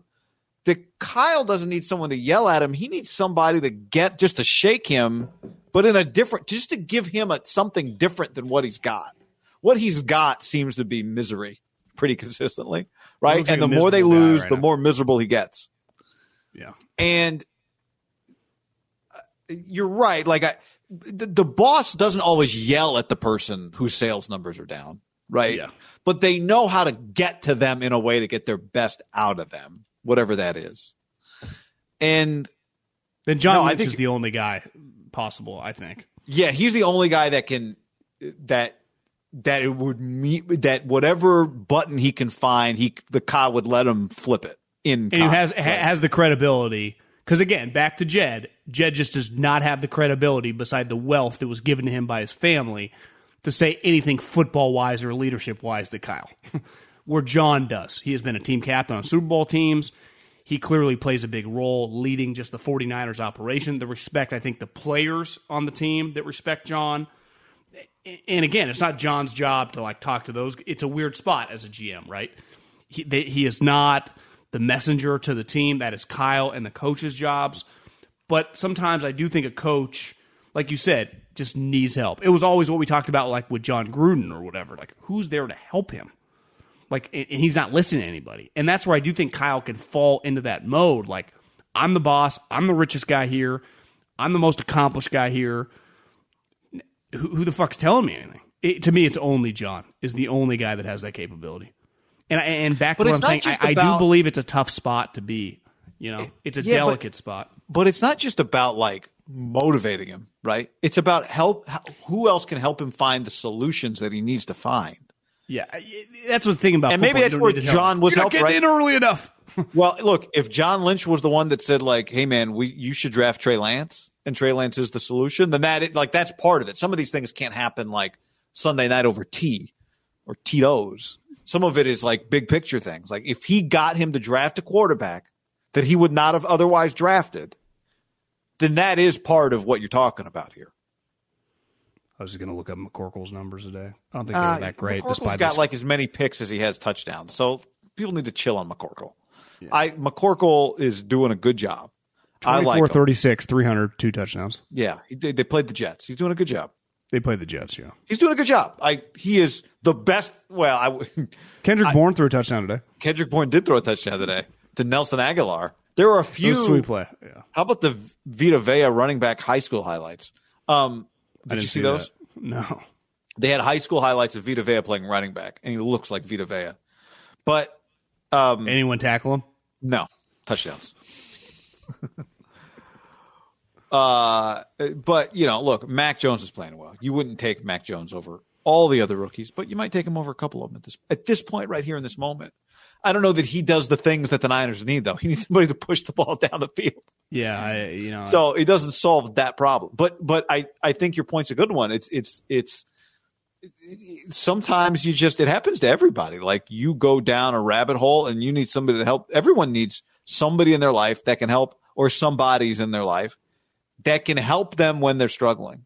And can that be an assistant coach? Sure. Can it be uh, Mike Shanahan? Sure. But it, it it helps to be somebody of a high level that can speak to the pressure. Kyle's under a unique amount of pressure. Even he said after the game, like we've lost four in a row. I should be getting, I should be getting criticized. It's fair. he said that. He said that. Yep. What do you think about bringing Mike back and moving him to the offensive coordinator? Is it too soon? Moving Hudai off offensive coordinator. Kyle. Kyle and let Mike just run around and yell at people. Well, yeah, Kyle or Mike just focuses on timeouts and screaming at the referees. He does, and just the occasional, you know, motivational speech. You know what Mike was really good at? Like he ran a tight ship. Remember Albert Haynesworth when he got to the football team, and Albert was out of shape, and he like made him run gassers, and him and Albert were like at odds, and Albert was this huge guy, and Mike's this little guy, and Mike was not scared at all. So one thing Mike had, Mike was, and you had to be this way to coach in the '80s and '90s because back then like I said today, there were no fights. I, I do think there were more likely to be a fight, like coach, player, even these crazy little guys like Shanahan. You had to be ready, even though you would lose. Mike Shanahan's fucking nuts, right? Because you had to be to survive in the 80s and 90s in the league. And I'm not saying Kyle's not, Kyle's just new age nuts. But like I, I do think they need somewhere where everyone's kind of on their toes, you know, and I, I don't think they have that right now. I, I, I really don't. They, they just and there are different ways to do it, right? There, there are, there is, and 2021 is not 1989. It's not Walsh and Singletary and you know and Parcells and you know. So obviously Singletary was a player, but you know what I mean. Just it, it's different. But you know, it just the the offense just feels very disjointed, and it just feels very something just feels very off, and, and it goes I back think- to when when you when you are that in control, and I, I was I was as critical as anyone that talk as consistently about Gruden because I'm like, well, if, if Gruden's team is not like it is all on him, I, I do think it's fair to say like this is all on Kyle. Like, how many coaches? beside like some of the older like Matt, you know, uh, Andy Reid or Belichick, but all the new age guys, not many of them like LaFleur and McVay in their tenure have not had as much juice as Kyle. Like Kyle's juice, the moment he got here was immediately like Andy Reid level, Sean Payton level, right? From day one. And it's like, well, now, you know, when shit starts hitting the fan a little bit after you've established yourself and your team, I, I can't just go, well, it's all these other things. Like it does, you know, it, it, it does, it falls under his umbrella. Yeah, I mean, remember the story he told on the Sean McVay podcast was basically there was no way I was taking that job, but then I took the job, right? Like I wasn't taking that job. They don't have a quarterback. They're bad. Like I'm not taking the Niner job. But then I met with them and I took the job. Basically, Remember, they gave him six years. right? And, he's like, and- wait, and- Jed, you leave me alone? He's like, yeah, you do it if well, you the, want. that's the point. Is they just he they he took a job he wasn't going to take. Now he says, you know, I do believe. I don't think he he wouldn't have taken a job for a six year contract just for the six year contract if he wasn't convinced. They convinced him, but part of that convincing was telling him like we are not we are not going to be in your way. We're going to give you whatever you need. Which was not the case for what I'm saying, like with LaFleur and McVay, who are two guys that are killing it right now. Like LaFleur, no one was offering him the job. And he's like, wait, the Green Bay Packers with Aaron Rodgers offered me the job. Like he had to take it. Sean McVay, when he got offered the job, people were like, what? Who is Right. this little guy? Kyle was was like, yeah, we'll just give you the, here's the keys. You mean to the ex- the 49ers? Yeah, to the San Francisco 49ers. Here are the keys. You do whatever the fuck you want. You want to bring uh, that guy calling games with Kevin Burkhardt? Bring him on in too. That that called you like a week ago. come on down. you know, he was given a lot of juice for like Mark. Mark gave Jon Gruden a lot of juice, but John had all these offer. Like John was getting that juice. Like Kyle, there is no guarantee that he would have had that juice everywhere he went. Like if he would have been the New York Giants head coach, you know, I don't know if he just could have walked all over and done whatever he wanted. Right? Is my point. Right. Like th- back to what I'm saying. Everything that happens on the field is a Kyle Shanahan thing. Good and bad. Josh Dubow took a break from tweeting about Raiders to say, I'm kidding, uh, to say out of 113 coaches who have 70 plus games with one franchise since the merger, Kyle Shanahan's 443 winning percentage ranks 101st. So 113 coaches, 70 plus games, one franchise since the merger, which was whatever year that was, 1963. I don't know. Uh, 443 is uh, 101 out of 113. Not going well, man. Greg Papa would know what year the merger was. I think the merger was 1970. 66? Uh, it was announced in 66. They merged in 70. Yeah. Because the Super Bowl is, They did the, they did the joint AFL NFL thing for a few years. yeah, I think, was last year Super Bowl 50? And today, this year's Super Bowl, or 52, I think is this year. I think. Well, I- Okay. I'm not a historian. I'm not, you know, Belichick or Papa historian. I think Derek can name every Super Bowl score. Uh, yeah, he can name every team and every. He can tell you who played in any Super Bowl. Can you? No, No chance. I barely remember who played in last year's Super Bowl. I agree. Um, I don't but- think I could do the last decade, honestly. I mean, you if you really sat down and thought about it, maybe if I gave you like Panthers, remember you'd be like, oh yeah, Panthers. Um, yeah, the last decade wouldn't be that hard. I mean, you would have to think about it, but he can But rattle it's only it's only twenty. It's twenty teams. You might Will get one game out of order. 56 is this year. Wasn't the, the the Super Bowl in San Francisco? Wasn't that Super Bowl fifty? So then what happened was the Super Bowl started in '66, but the merger didn't. come Right, the official. AFL Okay, be, oh, because they Lombardi was one league in Lombardi was winning Super Bowls in the '60s. They became one league in seventy, but they were playing AFL, NFL Super Bowls for two for three or four years. Or, Gotcha. yeah, four years. Because I think Lombardi won Super Bowl one, That's right.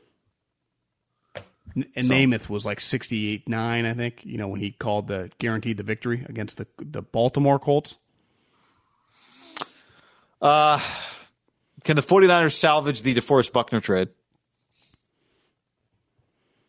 I don't know. I mean, that was a big story this week. The return of DeForest Buckner.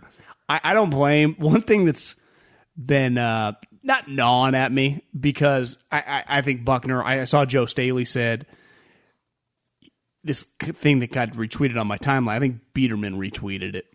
Is that Joe on the pregame show? They were in the studio. Said that when he was contemplating retirement, he called Buckner because he's like, you know, basically beside Buckner and Frank Gore, he's like, those were the two best leaders slash teammates I had. I was going to tell Buckner what my plan was to kind of pass the baton, like this is your team, bro, kind of deal. He calls Buckner and was like, you know, man, I think I think I'm done. I'm going to retire. And this was right around free agency. And Buckner's like, well, I got bad news for you. It's not official yet, but I'm not going to be on this team. It'll come out in the next week.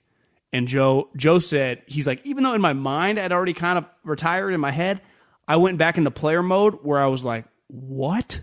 What? He's like, I was devastated. He was he was shell shocked. And one of the things that Buckner said, I don't blame him because you're just in the world. Is you know they were going to meet in the middle, and he had family to feed. It's like DeForest, you were the seventh pick of the draft, like you're a multimillionaire. But like I'm not going to nitpick when you're a high character guy on that. Yeah, he's a high character. Yeah, even though it's a little out of touch, but you know, it was a bold move, and it, it backfired in the sense of uh, Don, Donte Whitner. Then the question gets passed to Donte Whitner, and he called Javon Kinlaw bust. And to me, a bust is a guy that can't play. But like, I, I do think it incorporates injured guys. And let's face it, right now, Javon Kinlaw is a walking, just massive injury red flag. I mean, they had a bye week and his knee injury, which is not it's one thing. It's like you know he, he he broke his ankle or he's coming back from a torn labrum.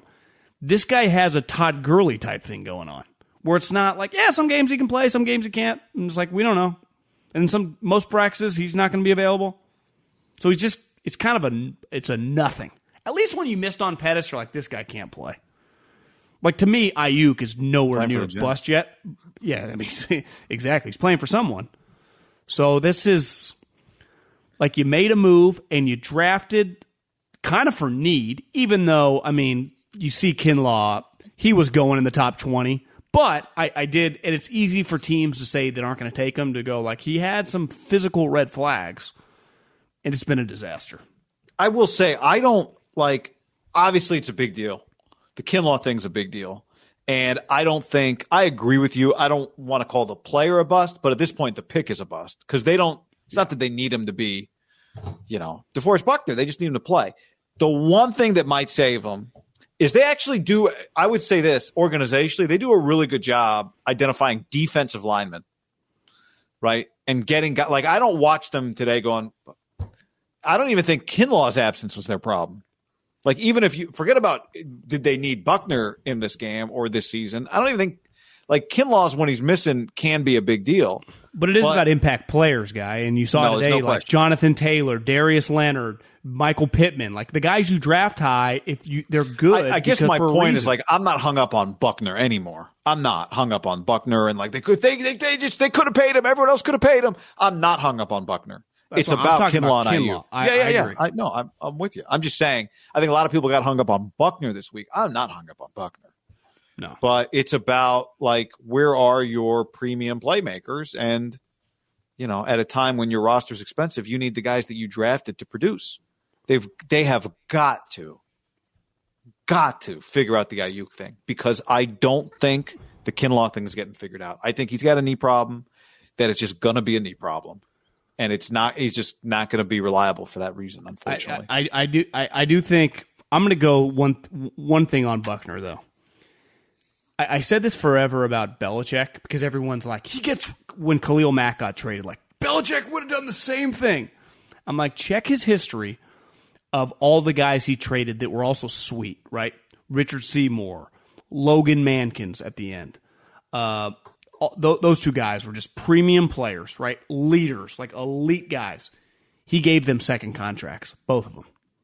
Uh, Gronkowski, obviously, a second contract guy to not give like one of the things that was crazy with Khalil Mack was like he was a no brainer second contract guy. Buckner was a no brainer for any team in the league, second contract guy. Even the Niners, I think, would admit, like, yeah, I mean, he was a second contract level guy. We just traded him based on the value. You could argue they got a little cute with it, and it backfired. Yeah, you could. Yeah, you know, I, I think because they did play kind of fantasy GM. Like, because I remember applauding it. I'm like, fuck, you got the 13th pick for Buckner. You drafted him seventh, and then four years later, when you had to pay him, you got the 13th. I'm like, that's incredible.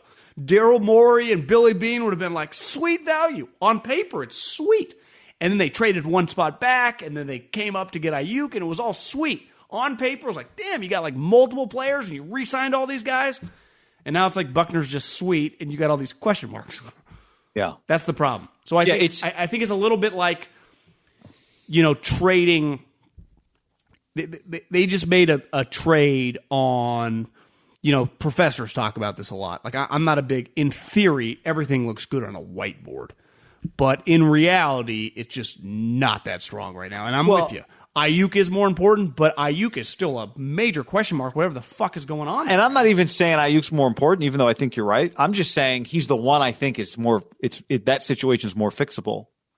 I think there's just a physical nature to Kinlaw's situation that nobody has any control over.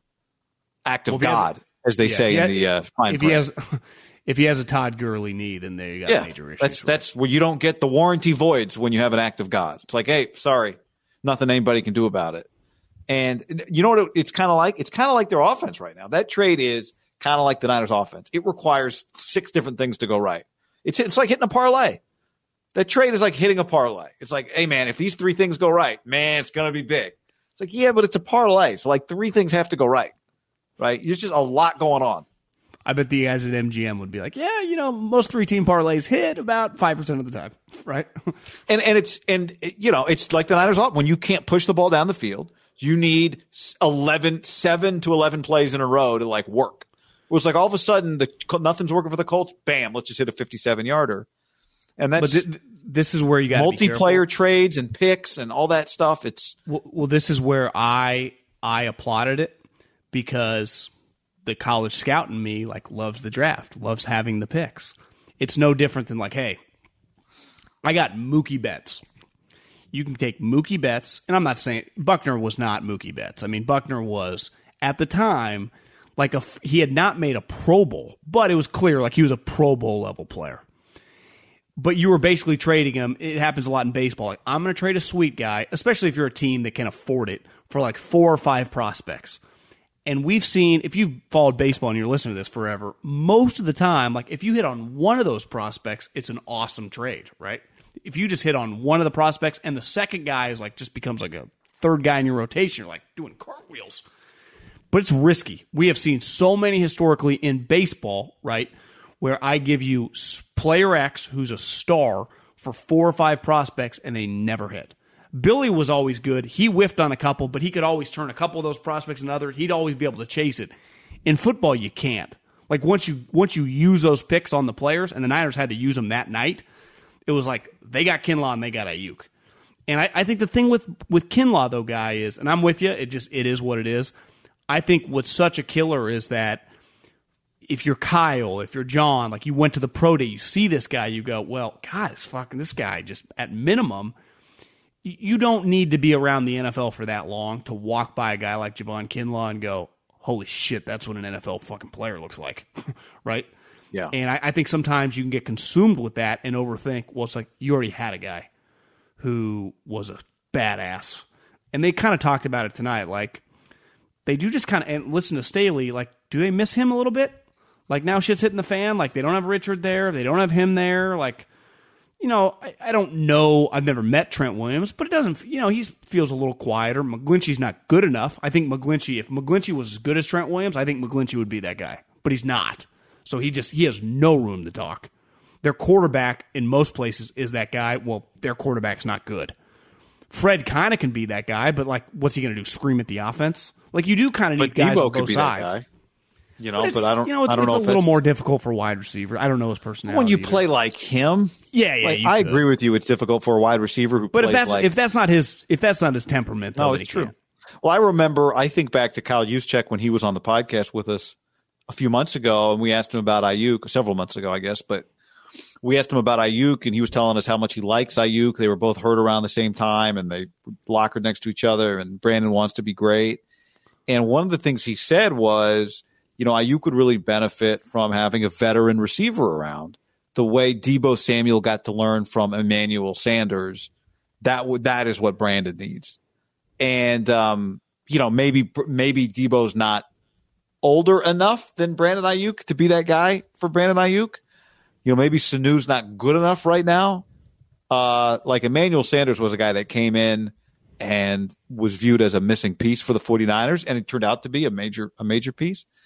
Um, I don't know. I don't know. Maybe that was maybe Kyle was just talking and but I think you either have it or you don't, guy. And, and, when I say like have it, I mean there are like the super high level leaders. Most teams are lucky to have one or two, right? And and, and Buckner, the JJ clear, Watts, yeah, Larry Fitzgerald was that guy forever. Uh, you know, I, I, but Buckner was just that guy.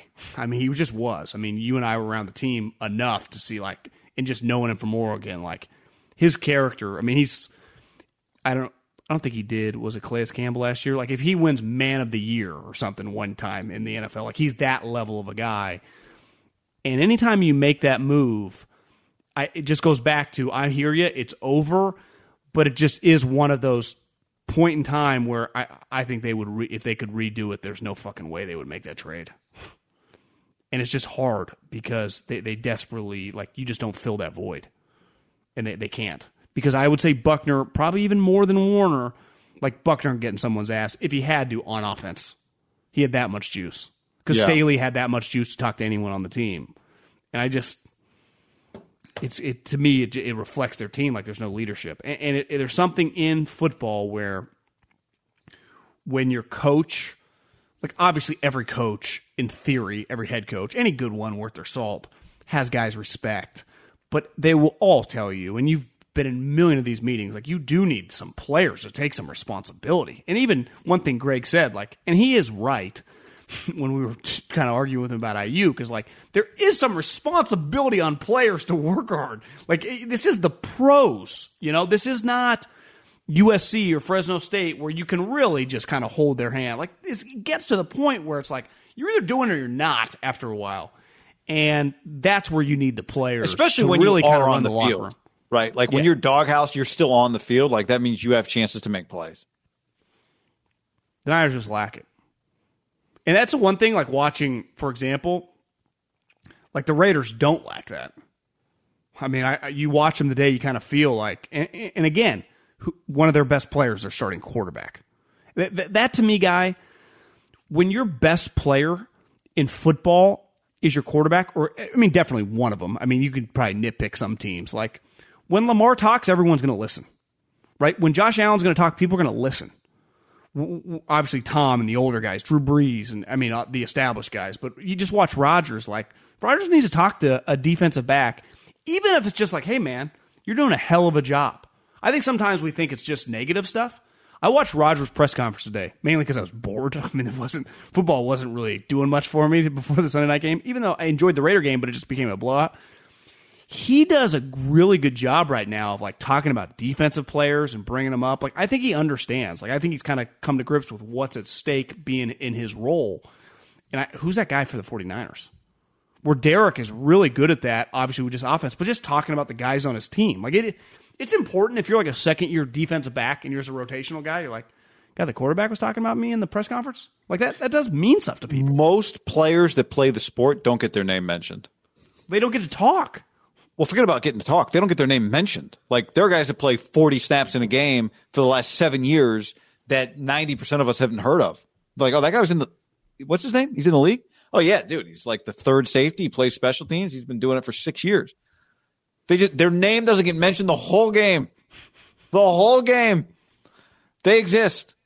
And I don't think, and this doesn't really matter, I guess. I don't even know if that's Garoppolo's personality, even if he was. I don't think it that is. guy, you know?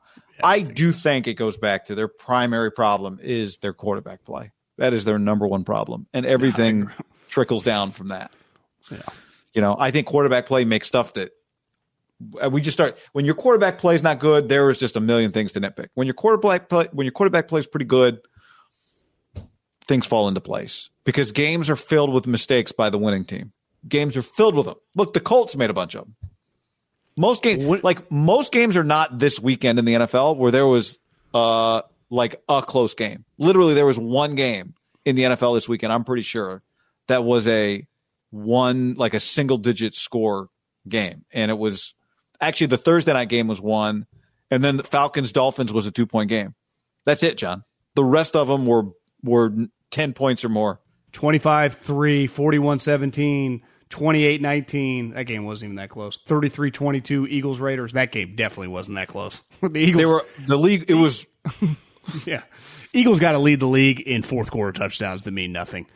Arians, I was listening to uh, Cowherd had on Arians on his podcast this week. He was good.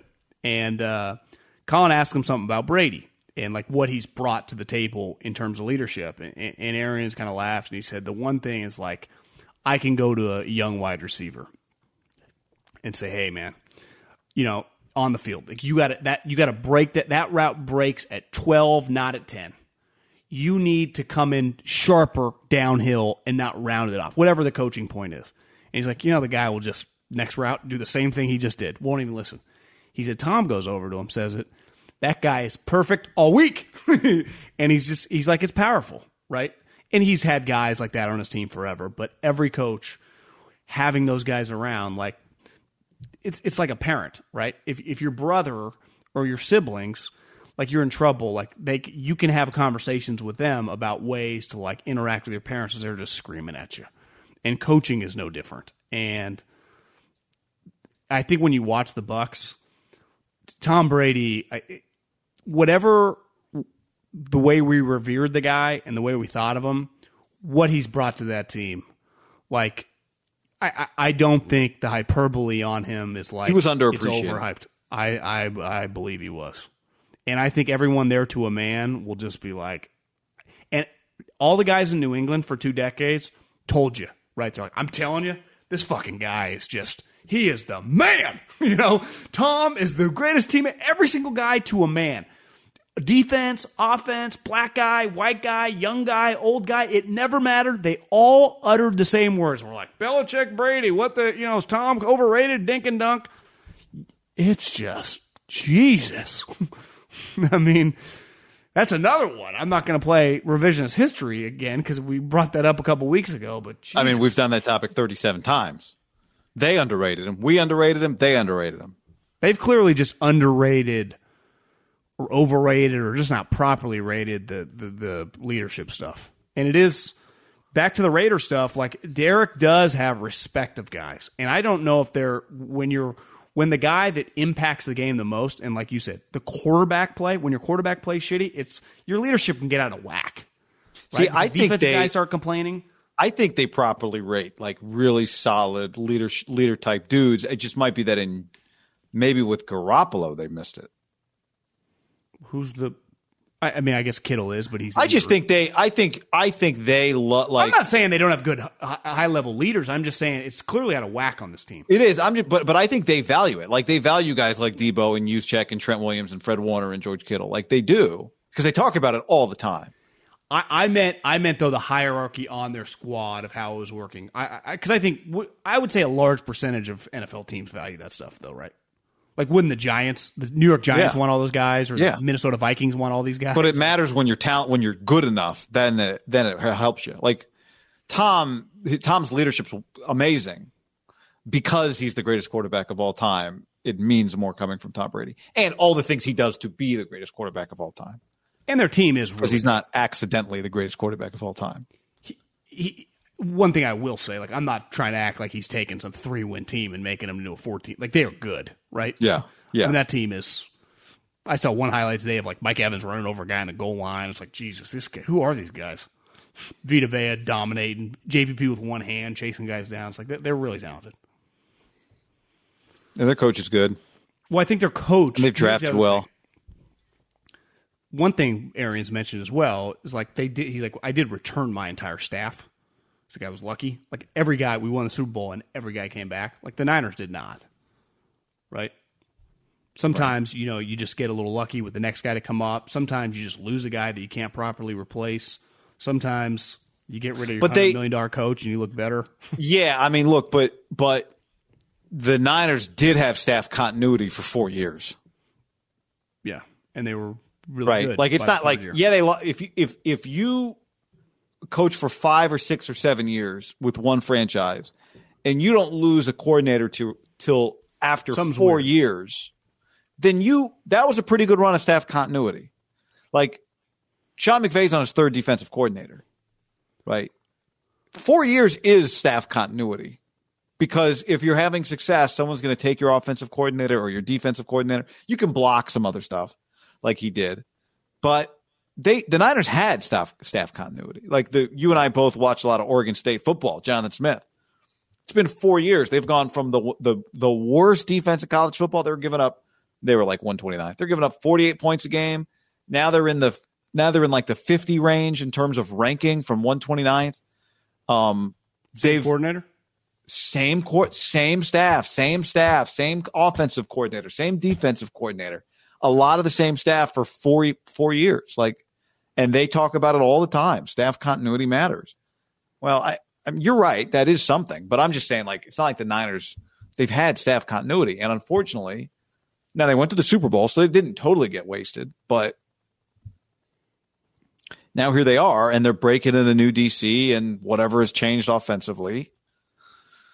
Uh, you know, this is why this is why we talk about taking advantage of quarterbacks on rookie contracts because eventually that door closes, and then it gets really hard because now more guys are getting paid, your quarterback's getting paid.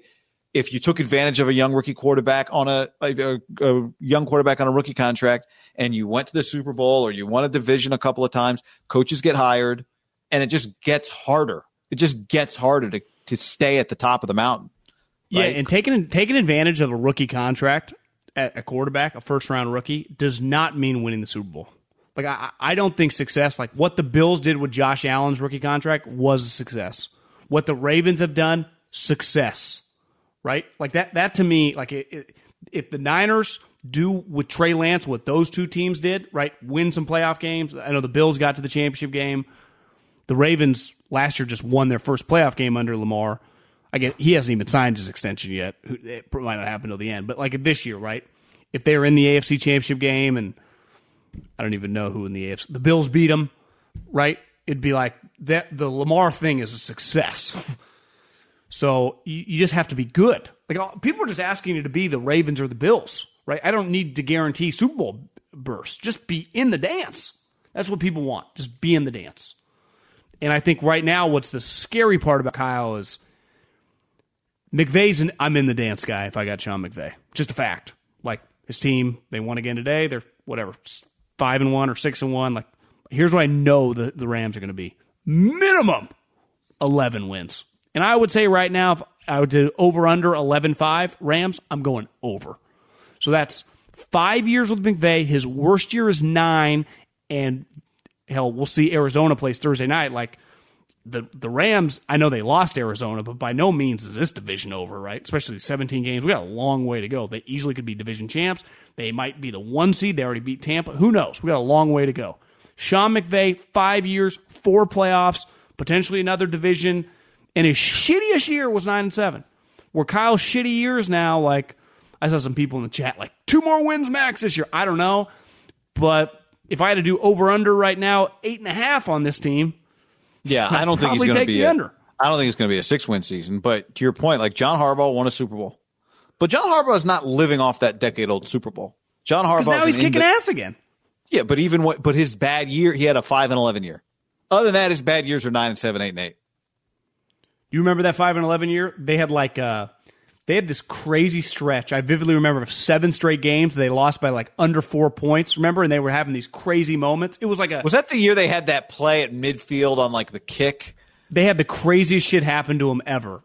Even Flacco was their quarterback, but it was. I just remember statistically, it was a it was a weird year, and that did lead to Ronnie Stanley, who actually I think just went back. He like Oh, it led to Ronnie Stanley. Well, you're right. A good, a bad year, John leads to a good first round pick at least. Yeah. Luckily, I talked to a buddy who's basically the college director for his team. I was like, you know, I'm just a college scout now on my couch, but I watch way too much college football. I'm like, I don't really see like 15 Kayvon Thibodeaux in this class. Like, yeah. He's like, there's not as many blue chip guys in this draft, but the draft is deep. But he's like, it's not a. It's the top ten is not going to be loaded with Ja'Marr Chases and and Thibodeaux's and those type guys. It's not. Well- like, do you notice that watching college football this year? It's actually. Yeah, yeah, yeah. So again, I'm not trying. You would Well, rather have a first round just pick than not. You don't have two or three or even one quarterback. But I don't think you have like. There's not a couple Penei Sewells. There aren't that many like sweet defensive tackles. There aren't. Yeah. Drake London, I was told, is by far the best wide receiver. He's not going to run fast. So it's like, yeah, you're But he's just really good. But uh, well, you know, we'll see who the Texans. justify. You know, you just take advantage of the third We'll round. see who the Texans draft, John, with, with those with those two Niners first rounders in the next two years. Is that who has their picks? Well, the Dolphins have them for now, but Oh yeah, oh yeah, I forgot. eventually the Well- Niners uh, eventually the Niners picks will get traded for Deshaun Watson, right? Oh yeah, because the Dolphins did trade a first round pick to go back to get Waddle, but they used their first round pick, so they still have the Niners first round pick, and then obviously they have the following year's first round pick. So they got they have several first round picks they could trade to get Deshaun. Irony is they yeah, and it'll be the it's the Niners picks that'll be you. The Niners tried to trade for Deshaun. Did you see before the Niners game as Florio was like describing? He's like seventeen felonies, five other things. I was like, oh my! He was just listing 22 things. I'm like, civil complaints, 10 criminal complaints. I guess I didn't realize they had tried to do some civil settlements, but talks had broken down because there was some debate about some disagreement about whether the settlements would be um, what's it called? Uh, not sealed, but um, you know, NDA. you're not allowed. Yeah, NDA. You're not allowed to talk about them. I don't know if I saw the Biden administration was doing this or maybe Gavin did this in California, but I'm pretty sure California passed the rule, but I, I, I do think the government is trying to pass some sort of corporate law. I don't know if this would incorporate Deshaun's situation, but just you know what happens in like if something happens at Google, if something happens at Wells Fargo, you can you people you know happen forever like these media channels, right? You could just pay someone a million dollars NDA, they couldn't say shit. Even though I watch enough like docu series where it's like those people end up talking anyway. But uh, I guess it's like money spent, you know, three That's million why. gone. But they're always saying like, that's why I'm spending the money. If if I'm spending the money and the s- and the the criminal charge doesn't go away, why am I spending the money? And it's like to avoid the bad PR. Well, it's like, well, I- think the bad PR is coming and it's here now. I know. Well, one of the things that I, I'm just pretty sure it's it's coming down the pipe, and it would make sense. Is like I, I do wonder if that's going to get wiped out eventually. What the ability to have an NDA, Yeah, or that you can't talk if you sign an NDA. that just the NDA doesn't exist. So you can pay someone to be quiet, but it's on them to stay quiet. Type deal. Gotcha. You can't then you can't go after them if they don't stay quiet. Is that what you're saying? Yeah. Butcherbox.com slash ham and another special deal. Free for a year. You get salmon, chicken breast, or steak tips in every order for a year, plus an additional 20 bucks off right now at butcherbox.com slash ham. Been telling you about it for years. Been eating it for years on a regular basis. Easily find high quality meat and seafood you can trust 100% grass fed beef, free range organic chicken, pork raised crate free and wild caught seafood. Always be prepared with meat in the freezer when you get butcherbox.com slash ham delivered right to your doorstep with free shipping. ButcherBox is offering you free for a year plus an additional 20 bucks off either salmon, chicken breast, or steak tips in every order for free. Sign up today at butcherbox.com slash ham and use the code ham to choose your free offer for a year plus get $20 off your first order. What's up, everybody? It's your old friend John Middlecoff. I'm here to tell you about our friends at Game Time. Here's what I need you to do go to your smartphone, download a little app called Game Time. Baseball season's in full swing. Oracle Park. Been there a million times. Never doesn't live up to the hype. Go get yourself some garlic fries, a brewski, maybe uh, some ice cream. They have very good Ghirardelli ice cream there. And when you do that, promo code HAM. So download the Game Time app. Your first pair of tickets, promo code HAM, H A M, save $20. The A's only going to be in the Bay Area for the rest of this season. You probably can basically go for free. Just buy a pair of tickets to any baseball game. They also have comedy shows if you want to check one of those out or concerts. Game Time app, promo code HAM, save yourself $20. We don't even need a thank you. Just hammer that promo code. The future is a hefty responsibility and not one that we take lightly, but then taking things lightly has never been what Hefty is about. That's why we've created the Hefty Renew program that turns hard to recycle plastics into valuable resources like park benches and building materials. To participate, simply fill up an orange Hefty Renew bag with accepted items, tie it up, and drop it in with your regular recycling. That's it, it's that easy. It's time to rethink recycling with Renew.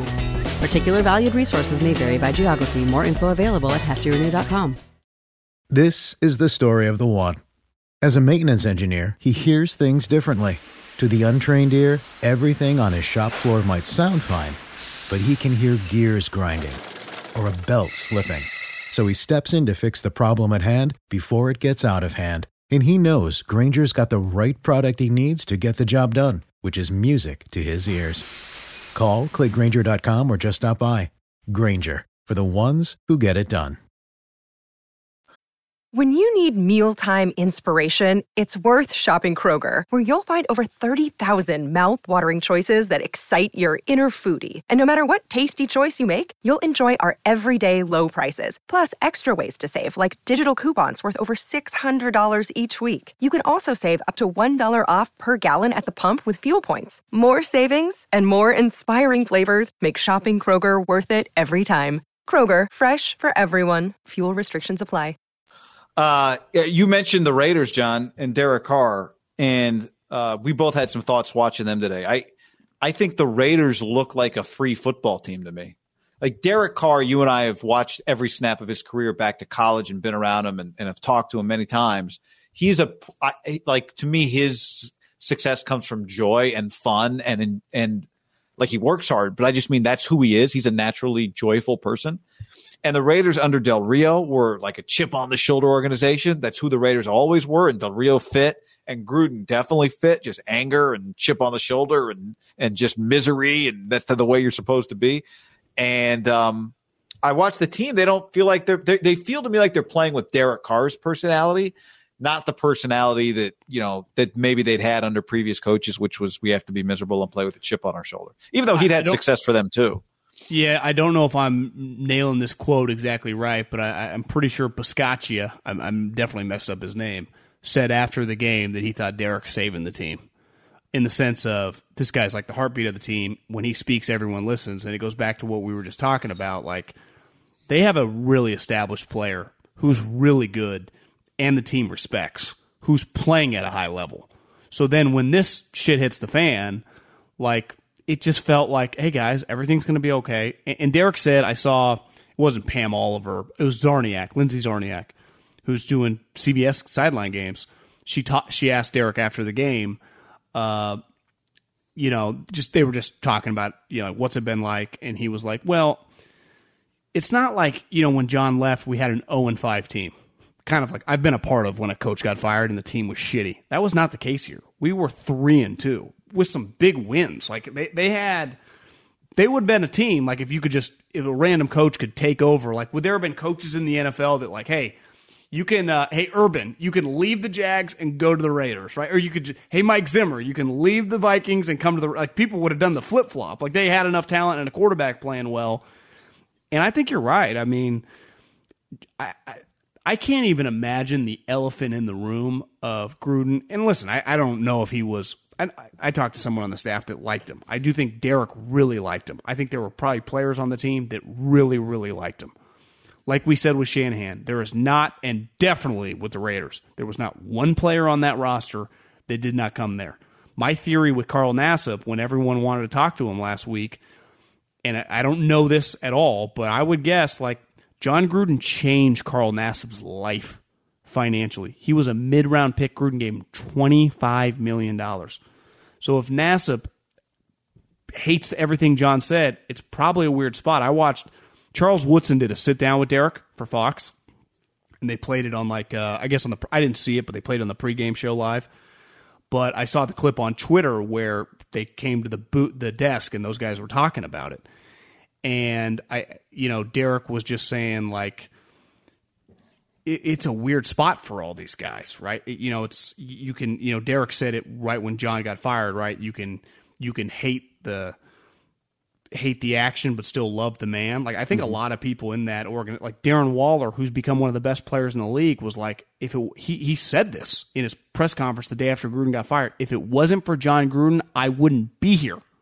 He is now a top ten player in the NFL. So it's a weird spot for all these guys. But like after the like the cloud of just the smoke kind of dissipates and yeah this is a hypothetical smoke right but just of the of the weirdness you just get a week removed you're like hey guys we're okay and derek you know obviously piscaccia uh, again butchering his name booger mcfarland who played at tampa called him a top Coach five B. guy coach b i think he's an impressive guy I don't think he would be able to pull off to be a really good interim if they didn't have the quarterback position being the team captain of their team. Like he For is, sure. and he's saying this. Like, I bet if you and I were having beers with him right now, he's like, "You don't know how fucking lucky I am. I've been on some teams where we didn't have quarterbacks. Hell, I was with John in Tampa. We were screwed. Well, got look at this guy. He can just look at David. Culley. David Culley's got no shot. Right? Were you were you watching some Texans today? Yeah. red zone. I, I don't, there was red zone. There were no good games, so they kept It like, was, it was bad. It was what am I looking at? Um, maybe Dave, maybe this is the drive for Davis Mills, but yeah, I, part of it is Derek wants like Derek wants to be the leader of a team. I said this the other day. He grew up watching his brother. Like what he dreamed of was not just being a quarterback, but being like the franchise quarterback. That's what he wanted. That's what he grew up wanting to be. And then he became a franchise quarterback. He relishes the leadership aspect of that role. Like he loves it. But he also knows you have to be really good for it to really work. And he's been really good. Now maybe Gruden helped unlock some of it. He was he'd had a really good year before John. So it wasn't all that. But I mean, this team now, the Chiefs are trying to figure it out. Meanwhile, Derek's again, the Eagles are the Eagles. 31 to 34 for 323. Ruggs is making plays. Guy, you got to They say the percent. You got to say the percentage out loud. Well, I don't even I what is it? 90 It's ninety one percent. 91%. Nine, but to throw 91% with over 30 attempts, I don't care who you're playing. In the NFL, that's that's an incredible outing. I, I need a Dubow stat there, but that I don't I don't remember seeing. I've been watching box scores pretty closely now for a decade. How, many of those have you seen? 30 plus attempts, 91%? what was the uh the Lamar the other day? Like 89%? Yeah, because he was he was 37 to 43, and that's I don't know if that's 91%. No, I don't I think it was 80. I thought it was like an 89. Since you said Dubow, I'll scroll through some Dubow tweets. I'm sure he tweeted something about it, but um now they go into a bye and then they play the Giants. Like this team, AFC at the top. Really both divisions. Well, aren't both they, aren't they aren't the they one of the teams at the top right Yeah. now? yeah. Yeah, them and the Bengals If I said, who you are you- actually good. Haberman thousand dollars. It's just it pays one to one. Make the playoffs, miss the playoffs. Are you confident enough to throw on the Raiders make the playoffs right now? Uh Giants are six and two. Then all of a sudden you're six and two. Like Yeah, I am. They because I watch them, I watch the rest of the league. They look like one of the best teams in the NFL to me.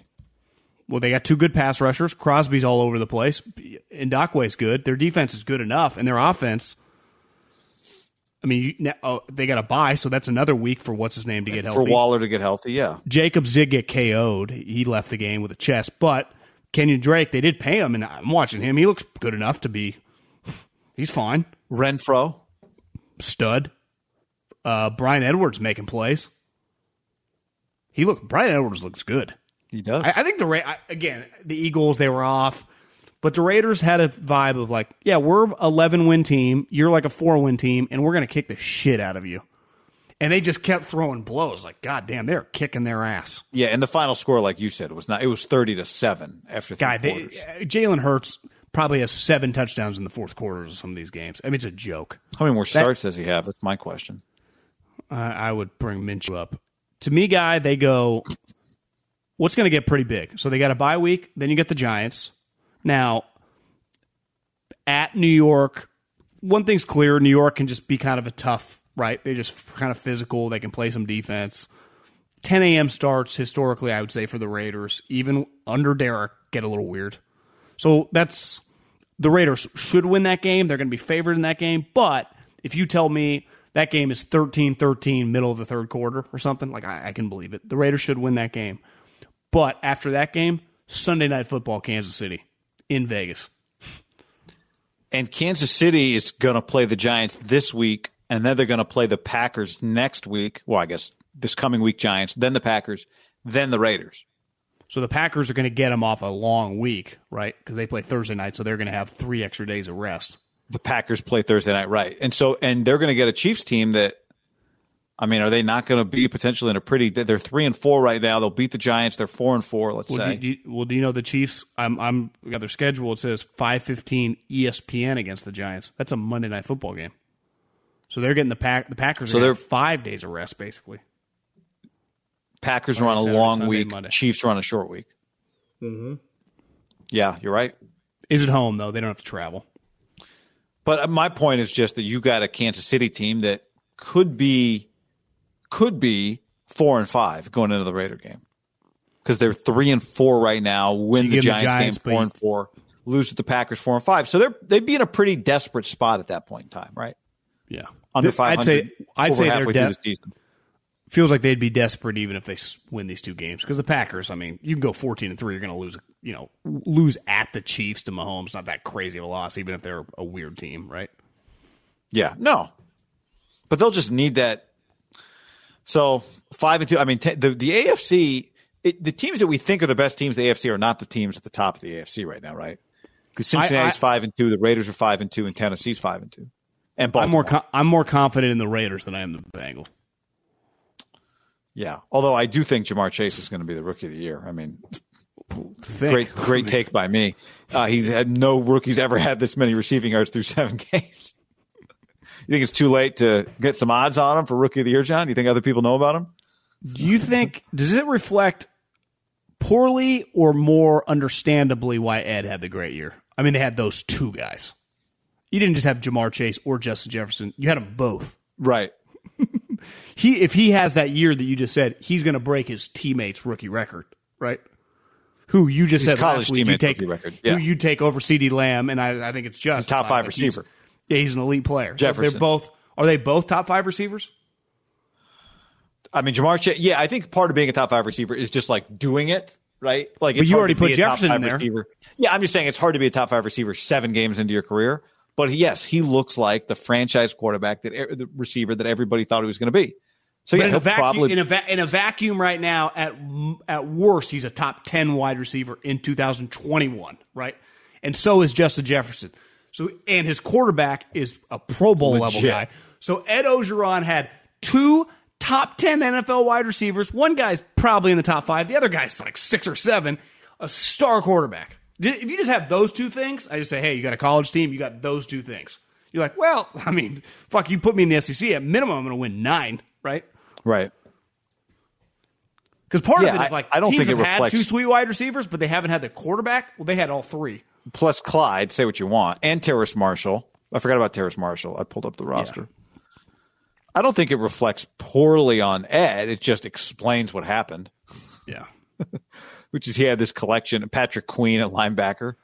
I saw Daniel Jeremiah tweeted this within the last probably three weeks. Would you take? Maybe you retweeted it, and I don't. Someone had retweeted on my timeline like with their take. Would you take the four Alabama wide receivers, Ruggs, Jeudy, uh, Waddle, and DeVonta Smith, or Jefferson and Chase? Jefferson Chase. I didn't see that, but It was a good one. tough. Uh, because my thought being, how do I? I got four good, really good receivers. What do I do with that? Well, see, then you could go Billy Beane. Where you're like, I'll pick the two best ones. I'll Alabama couldn't two. play four of them.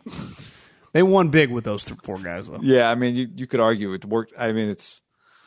I just I don't too many things going What are on. Give what me- are the give me two stipulations? Do I have to keep them or can I trade them? No, you got to keep them. You got to find a way to play them. So if that's the case, I, get I would, two of them. I would take the two then. Yeah. well, is I is any of those four Alabama guys better than those other two? No. Is you DeVonta Smith them- better than it's hard to tell. His quarterback's so terrible. Yeah. Who's the best Alabama wide receiver of the group? It's like, well, Waddle's like, you see my little left See- piece shooter?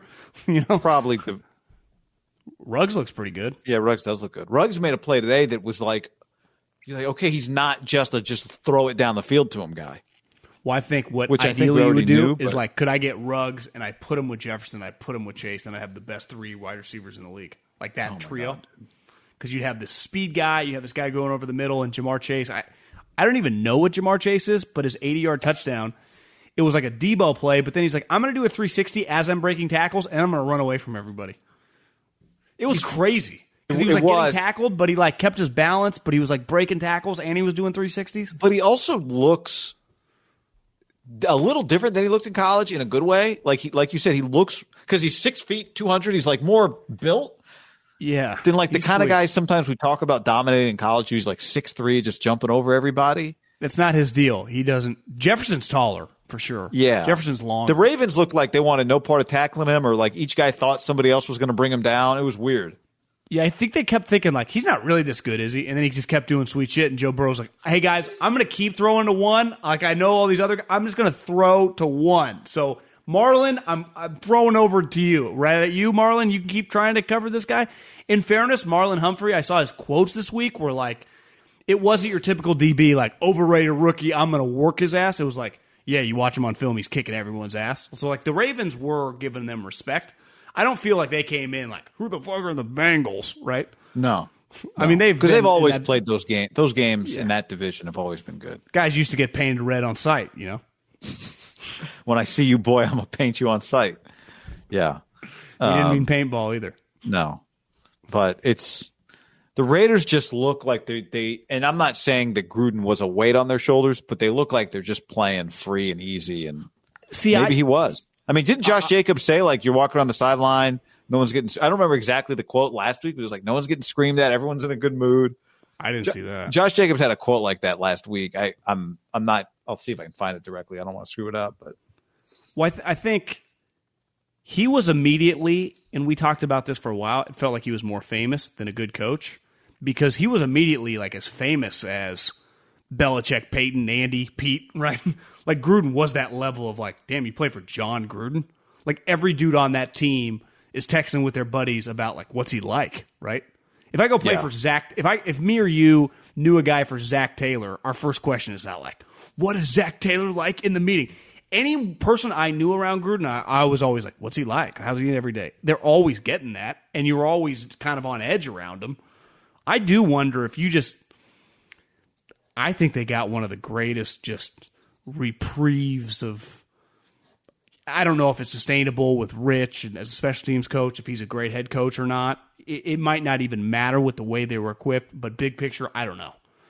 But I, I do think for just the players, and they have enough talent on their roster where maybe like Jacob said, you can just and I think Derek can really like not have to worry about always trying to impress the guy. always always trying to do what John would want. Here's the Josh Jacobs quote. This was after the Bronco game. He said it on Wednesday. Man, the sideline was just so it was like it wasn't no anxiety. It was weird. It was like everybody was calm. You didn't have somebody cussing at you or going crazy at the refs. None of that. Something bad happened. It was like, okay, next play. I Who did that guy play for in college? That's pretty damning. Nick Saban. That's really damning. Did you see the highlight last night of Saban talking with Bryce, like just like as like a looked like a lover, you know, just calming him down. It, w- it wasn't yelling or anything. He just like was touching his head to head, and they were just like talking. It was impressive because people were like... I did not see the clip. they they were like tagging at Arch, you know, like check this out. This is where you got to be, quarterback whisperer. It, it was just it was like a different side of Saban. And I've always thought like for all the clips of him screaming like Gruden, I think he clearly has some different pitches Why is it so dark when they're in this conversation? because there are points and times and when they play the night games at Tuscaloosa, they go dark at different times, like between quarters and stuff. Like I don't think I, I don't think Bryant-Denny gets enough credit. Like everyone blows uh, LSU the best night game.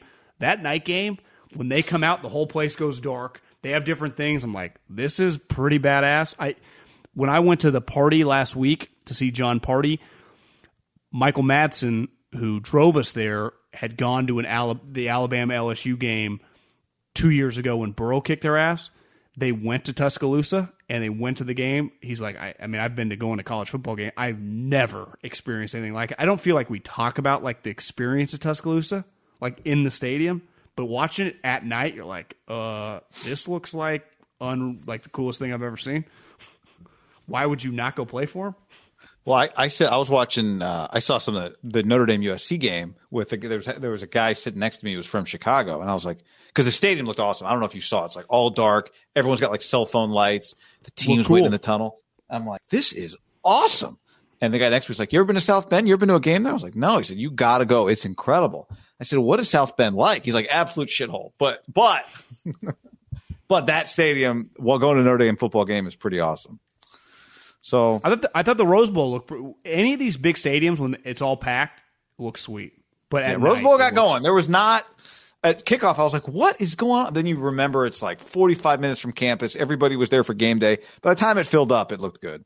Did you see the slow? Uh, you know, like they do with animals. You know, where it's like uh, the mountain lion walks by and they, they speed it up. They did that with Kansas Stadium. Oh, know, the time lapse. at, at, at kickoff, there was like probably 7,000 people there. Then they were tied or winning the game at halftime. They sent out like a bat signal on Twitter, like anyone around Lawrence, come to the game. You know, because they were thinking they were going to upset They're Oklahoma. letting people in free. yeah, they were telling all the They were letting anyone to- people no, they said if you had a ticket, I don't know exactly how they did it, but they were sending out tweets like "Come to the game." Oh my god, is that stadium on t- campus? Uh, yeah, I, so I was listening to some of that game, like I was listening to Sirius XM. I was in the car when that game was ending because we were texting about it a little bit, and I never had any faith that Kansas was going to win. I was rooting for them, uh, kind of. Sorry, Drew Hill, but um, I, so I was listening on radio, and they were cutting into the Oklahoma radio broadcast of that game, and there was like a delay for a review or a hurt play or something, and they go down the sideline guy, and the sideline guy's like, "You know, fellas, I was just uh, just talking to the uh, for people that weren't following, Kansas almost upset Oklahoma, right?" they were beating them the majority of the game. they go to the sideline guy. He's like, you know, you know, the happiest people in this place are guys. It's the security guards. I was just talking to the cops here. They were preparing for people to rush the field, and the rate the play. The, Oklahoma has taken the lead at this point in time in the game, and the play-by-play guy goes, "You know what? They should rush the field just for covering." like that's it's a good line. It's a good line. It, Uh, it was a it was a valiant effort. A couple other few other things here, John. We'll have plenty to talk about this week, but uh, a few other We're at things. two, we're at two hours. I know. I know. I'll keep I just want to mention. I got a couple of things I want to mention. Well, actually, one other thing I really want to mention because we talked about the Bengals. Uh, two, two other things. We're hot. Lock of the week. We took Oregon. We won it. We did mention earlier. So we've won five in a row now. Lock of the week. Yeah, Betting three hundred a game. What's our fifteen uh, hundred dollars. what's our what's our, our booty up to? Fourteen fifty. Man, you want to just put take a- all a of that 'cause a couple of put it on the were like Niners to cover the Bears next week. What do you think? I had the thought like, you want up the units? I Look we take fourteen fifty, put it on the Niners. You know, whatever their line against the Bears is. I, I mean, I, I'd be down to do a five hundred dollar bet this week. Bulldogs, Bulldogs against the Aztecs. in What's San on Diego. that game? And then that- Mm. that's basically for first place. Probably pick them. Um, so there was just this other football NFL note. We'll have plenty of time, but uh, this week, so the Panthers bench Sam Darnold, and they replaced him with PJ Walker. You remember PJ Walker Well, yeah, they signed him last year. He was the guy from the AAF. They played for him at Temple. was the passing leader in the XFL. Good little player. He's tiny. Went three of fourteen. So Sam Darnold got benched for a guy that went three of fourteen. That was my only Panthers note for you. The Panthers are I- not the uh, the team everyone. Some people thought they were. Yeah, I, I saw someone was like, they didn't give up shit. I think I've been saying that too. And I saw like Gregg Rosenthal or someone of NFL.com was like, hey, pump the brakes. They picked up his fifth year option, which I think is like $22 million. Because remember, it's like a average of the top 10 players at your position when you do that. So it's, it's why fifth year options do get talked about. It's a pretty big financial commitment. And if you're still on the fence about giving him a long term deal, it's like the franchise tag. Like, there's no amortizing that twenty million dollars. Like, he's on the books for twenty two or whatever the number is. That that number is the cap hit. So it's like they picked up his fifth year option. They gave a second, a fourth, and a sixth. It's like, damn. He's not. He threw. I saw one highlight today, or it was on the red zone. It was like, what is he doing? He looked terrible. I'll tell you this, John. I would not have rather have seen the Niners do that than trade their picks. I trade. would have, but he's worse than I thought he was bad. Oh yeah, I'm just saying now it's clear that that would not have been a solution. Maybe a stopgap, but not a solution. I just don't think. I remember I had a buddy who was like, you know, evaluated them eh, and they had meetings like ranking all these guys and having like deep discussions in like their personnel department. And he's like, he has a fundamental flaw, a little like Jameis, where you just, he's not a trustworthy player. And he's not talented enough. Like Jameis is physically more gifted of an arm. And Carson is like the highest end of that, where it's like, you know, he's going to do some stupid shit, but his high end is sweet. Sam's arm's kind of weak. You notice that? Like it, I do not- notice that. We've talked about it before. It's it's closer to Tua than it is We like yes. like Jimmy has a better arm. But he, but he's big. You know, the thing. It's not like Sam's six feet. He's six four. He's big. I know. But it's just eh. Okay. On that note, everything else we didn't talk about, we'll talk about another time. I feel bad. I, I want Sam to be good. I can't. I want. Car- I'm rooting for the Colts. Like I, I like Carson Wentz. Yeah, I saw like, somebody. I, I like watching the player. Like I want to see him be good. he's in, he he. There are not a lot of guys who have it, who have the ability to entertain, right? The physical tools that can entertain in the way that Carson Wentz can. It's like a big center or something. entertainment. Wanna- yeah, I to wanna- watch him play. No, he's like a six seven wing that can do everything. I mean, he's. Um, I saw somebody tweet like, I, "You got rid of Teddy Bridgewater for Sam Darnold," and it's like, yeah, that's what happens when you have a quarterback who's not good enough to be your franchise quarterback. Eventually, you get rid of him for another guy just like him, just because you're sick of seeing the first guy, and you decide he ain't got it. It's the same. If the Niners have gotten rid of Garoppolo for Darnold, you'd be watching Darnold going, Jimmy's better, and it wouldn't matter. You're just constantly going through the revolving door of, I know it ain't this guy, and I know it's probably not that other guy, but I got to just try the other guy because people are tired of this guy. Yeah. That's what it is. So, yeah, of course, Sam, Teddy, what, it's all the same. Sam And that's Teddy most quarterbacks in the NFL. thought. It's all the same. Most of them are all, that's what it is. It's really hard position to be really good at. And most of them are just that, not good enough to be your franchise quarterback. If me and you ran a team and I said we got two quarterbacks available, Jimmy Garoppolo next year or Sam Darnold, which one are you choosing? Uh, Jimmy. Yeah, same. Does does Sam hurt Joe Brady stock a little bit? Well, he doesn't get him a job. Yeah. You don't think he gets interviewed this year for jobs? He gets interviewed, but it's like, is he getting a job if they go? I mean, right now they're what, three and four? Lost four straight games like the Niners. Yeah. So if they win nine games with that team, then. You think they're going to win nine? no. But I'm just saying, like, Yeah. you don't have to be be amazing. You just got to be pretty solid. But McCarthy became the head coach of the Packers, and they weren't very good. Remember? Back was he Alex on Smith. the staff He was the OC. Oh, he- for the, you know Mike Nolan. for the nine? Uh, yeah, yeah, yeah. That's true. You just never know. You just got to interview well and fuck. That's true. Sean You might have McVay, the Redskins weren't good. Yeah, I mean, you maybe you can get Joe Brady. Maybe that's the time to get Joe Brady is when there's not nine teams interviewing him, right? Key is in that low. interview, you just crush Sam. You're like, yeah, we wouldn't touch him. We wouldn't want him here. you know, we won't trade for him. To make it clear. Oh, you're saying Brady says that? Yeah, absolutely. Yeah, it's Sam. You see me with Burrow? hey, you know, Coach Rhule thought that it'd be a good opportunity, and uh, you know, really the owner there was, uh, you know, Yeah. Hey, but guys, if I don't get this job, you can't. Don't tell. You know, Matt, I said this, but it's on him. You know, he's a, he's a little bit of a control freak. He's he always chimes in, says run the ball. I want to throw passes, vice versa. That's what that's what I'd be doing. But I'd I'd feel out the room to be like, how well do you know Matt? you know, because if I do have to go back, I don't want him to think I was bad mouth. That has to happen sometimes. You're bad mouthing the guy, and then you got to go back to him, but word gets back, and then it's never the same. Mm-hmm. the owners As talk. someone- Why did as- you hire him? as someone with a big mouth, it happened once upon a time to us in a in a you know in a uh, professional setting. You could you're just talking, you're trying to sell yourself. You're like, well, this fucking idiot. But then if you don't get the job, it's like you got to go back. Like I "Hey, always, Rhule." I always had a suspicion. The room where we had that conversation that got back to somebody, you thought it was bugged. I thought the room was bugged. Yeah, I think the room was bugged. And by bugged, I just mean that even when the microphones were off, they were on. I just think that's so illegal that There were microphones. I don't think it was like on purpose. I just think the microphones were on, even when they were off.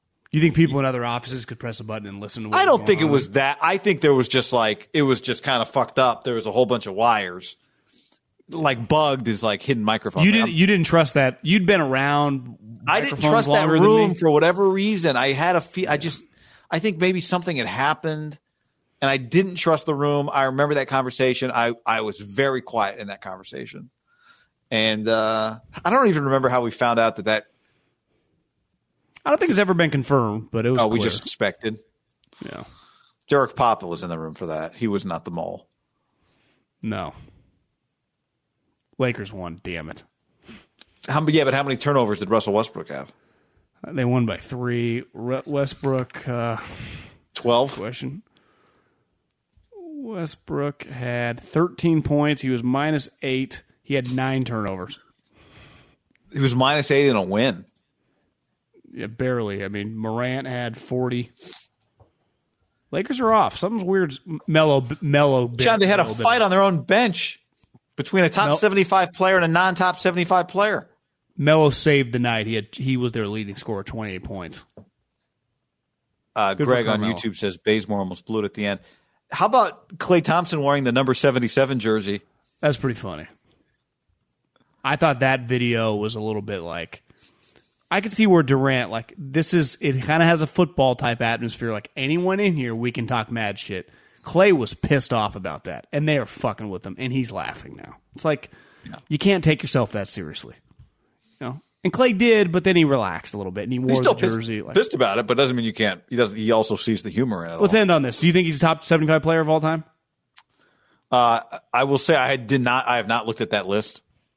basically every guy on the list was a one on their teams. Part of the problem for Klay, like a Reggie, even like Reggie Miller. Obviously, like Reggie was the best player on a team going to the It's- you know conference championships and It's hard because he's one of the greatest shooters ever, and like the point of the game is putting the ball in the basket. but isn't he just one of the greatest like clutch performers in these big games? Yeah, I uh, having not seen the list, I think when I watch him, I'm watching one of the 75 best players to play. Uh, but I also My- felt that way about Dwight Howard. He was he was on the list. I thought he wasn't. I Oh, thought was Dwight was omitted, but like I thought Anthony Dwight Davis was on the list. Oh, I thought Dwight made it. Anthony Davis didn't, or maybe it was vice versa. I thought Dwight made it, but Dwight I didn't look that hard on the new ones. 75. I, my argument for Klay would be Now Dwight didn't make it. is that yeah, he was never the best player in his own team, and on on on three of the teams, once Durant got here, he was the third best player in the team. But the guys that were one and two or just one, I mean, Kevin Durant's arguably a top ten player ever, and so is Steph. If let's just say Magic Johnson is grandfathered in, he'll just be the greatest point guard of all time. It's never going to change.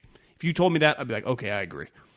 Steph Curry's the second greatest point guard of all time. Now, I think the Gottliebs and the guys deep in the weeds would be like, well, is he truly a point guard because he plays his off the ball position as well? He's this hybrid. Well, he's, I would say him and Kevin Durant, at worst, when it's all said and done, are going to be top 15 players of all time. So, yeah, he was never the best player on his own team, but he was always second fiddle to guys that, honestly, when it's all said and done, could be two top 10 players of all time in Steph and Kevin. Yeah, I remember.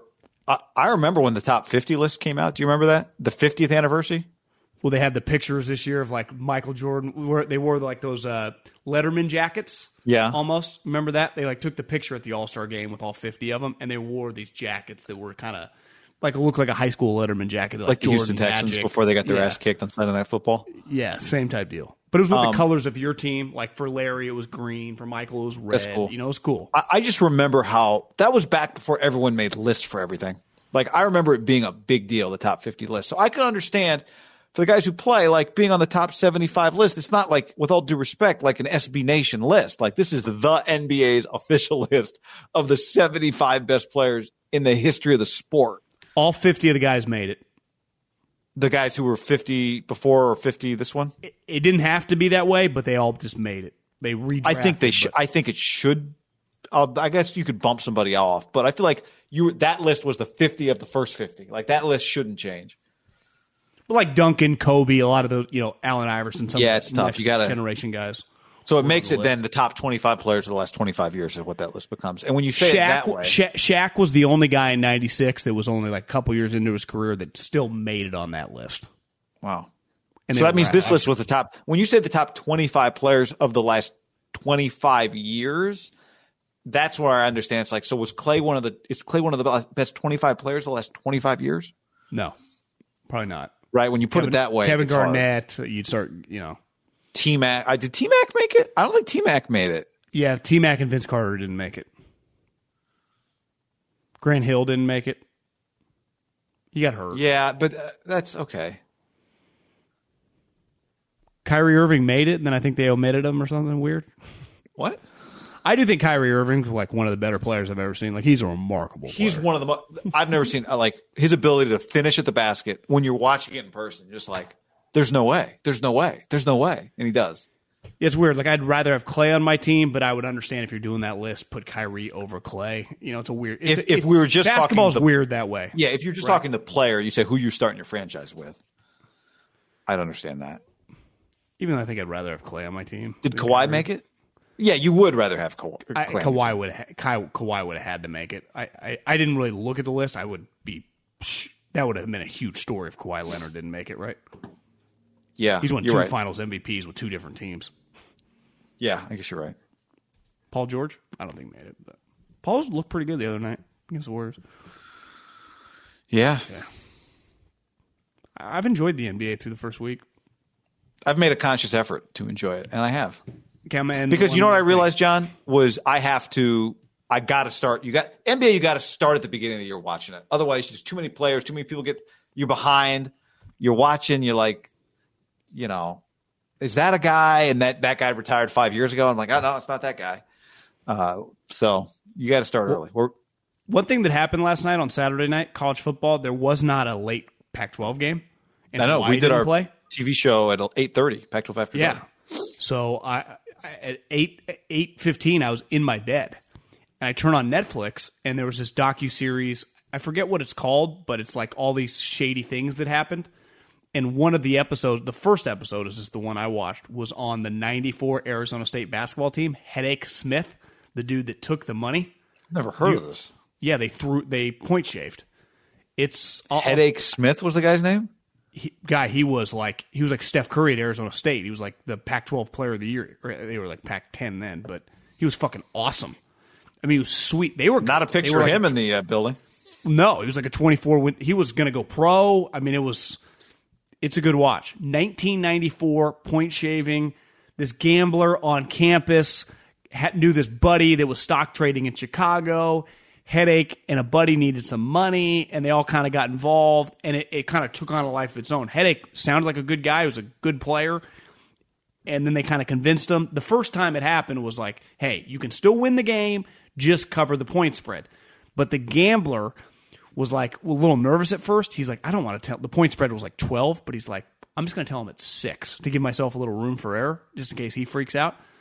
But then back then there was no internet, and the guy's in Vegas waiting, right? So he didn't. The, no, they, the game wasn't even on television because it was like Wait a second. He told the guy he needed him to cover 12, but he told him to only cover six. Yeah, just so if something fucked up, if he could just hit eight or nine, he'd still be in the clear. But he told him the number six. It was the first time they ever tried it, like mid season. And he was going to give Hedake twenty thousand dollars, and he put a million dollars on the game, or maybe it was five hundred thousand dollars on the game. And Hedake covered it perfectly. They they beat Oregon State by six, and they did it again. So in two nights, the guy made two million dollars. Hedake and his te- he, Hedake got one of his teammates involved. I think they each made twenty thousand dollars for the weekend because you know in the Pac-10 or I mean college basketball they play on like Thursday and Saturday. Right, right. So it was like Oregon State and Oregon, and he covered both perfectly, and they both got twenty thousand dollars. They both of them had spent it all by like Tuesday. He, both of them were laughing. They had cars and rims and clothes, and and they're like, God, we could do this again. And then they kind of did it again, and then and then this other gambler in town found out. I mean, it was the the head coaches. I forget the head coach's name. Ended his career. I mean, it was a big deal. I, I'm sure they got put on probation. The head coach had nothing to do with it, right? Just Hedake. Hell, his teammates, one, a couple of his teammates were like, I'm busting my ass. I got Hedake, airmailing balls. But Hedake could score. He- Hedake was the point guard. So he's like, what people didn't realize is I could score 40. And he did. In the first night against Oregon State, he scored 39. So everyone's like, Hedake. But they actually didn't play that well because Hedake, like as the game would like come down, he'd like throw passes out of bounds and shit. But Hedake's hitting these fadeaway Steph shots. It's crazy, guy. I mean, Pac-10 basketball. The dude's he didn't throw games. He was just covering the spread. He never threw games. Bad sport is that the name of the show? I think so, but uh, the, the picture of the of the Like dollar sign over somebody's face. Yeah, yeah, yeah. So late in, he wants some money. a couple games later, he put twenty thousand dollars, Pete Rose style. He's like, "We'll just beat UCLA." But at the time, UCLA had Jim Harrick. They were like a top ten team, and Hedake just thought he could beat him. And they were they were toe to toe, toe to toe. All they had to do was get, you know, they were like plus four. So I mean, Arizona State was good. Like they were a twenty four Yeah. win college basketball team. But UCLA just they had like Dan Gedzurek and I think the O'Bannon twins were young, and he just couldn't beat them. And they ended up losing by six. And then Hedake was now to twenty k in the hole, so he That's not to the one you're supposed down. to. Right, that's not the one you're supposed to fix. Like when you're playing the bet. The Well, Hedake team. was so, but Hedake was so cocky, and he was. I mean, he was one of the best players in the conference. It's nuts. Can you Sounds imagine if something like that right happened? nickname. And Hedake's thing was like, it's going to happen again because like it was so easy. Twenty k and ninety four. Think how much money that is. Inflation. That's a lot of cash. I mean, It even is. those guys were like, "This, a, it was a lot of money." It's hard to spend that much money in two days without the internet. Like they couldn't just go online. Well, they, they one guy had the shittiest car, and he basically put like ten thousand dollars rims, sound system. He's like titted the windows. it's a fat. It's a it's a good just you know it's one of those hour episodes. Yeah, And you're just like, this is really. You could watch two and a half episodes by the end of this podcast. Yeah. We should give out pins to everybody that made it to the end of this pod today, Good night. or hats or something. All right, y'all. Thanks for hanging with us. This is the story of the one. As a maintenance engineer, he hears things differently. To the untrained ear, everything on his shop floor might sound fine, but he can hear gears grinding or a belt slipping. So he steps in to fix the problem at hand before it gets out of hand. And he knows Grainger's got the right product he needs to get the job done, which is music to his ears. Call, clickgrainger.com, or just stop by. Grainger, for the ones who get it done. When you need mealtime inspiration, it's worth shopping Kroger, where you'll find over 30,000 mouthwatering choices that excite your inner foodie. And no matter what tasty choice you make, you'll enjoy our everyday low prices, plus extra ways to save, like digital coupons worth over $600 each week. You can also save up to $1 off per gallon at the pump with fuel points. More savings and more inspiring flavors make shopping Kroger worth it every time. Kroger, fresh for everyone. Fuel restrictions apply.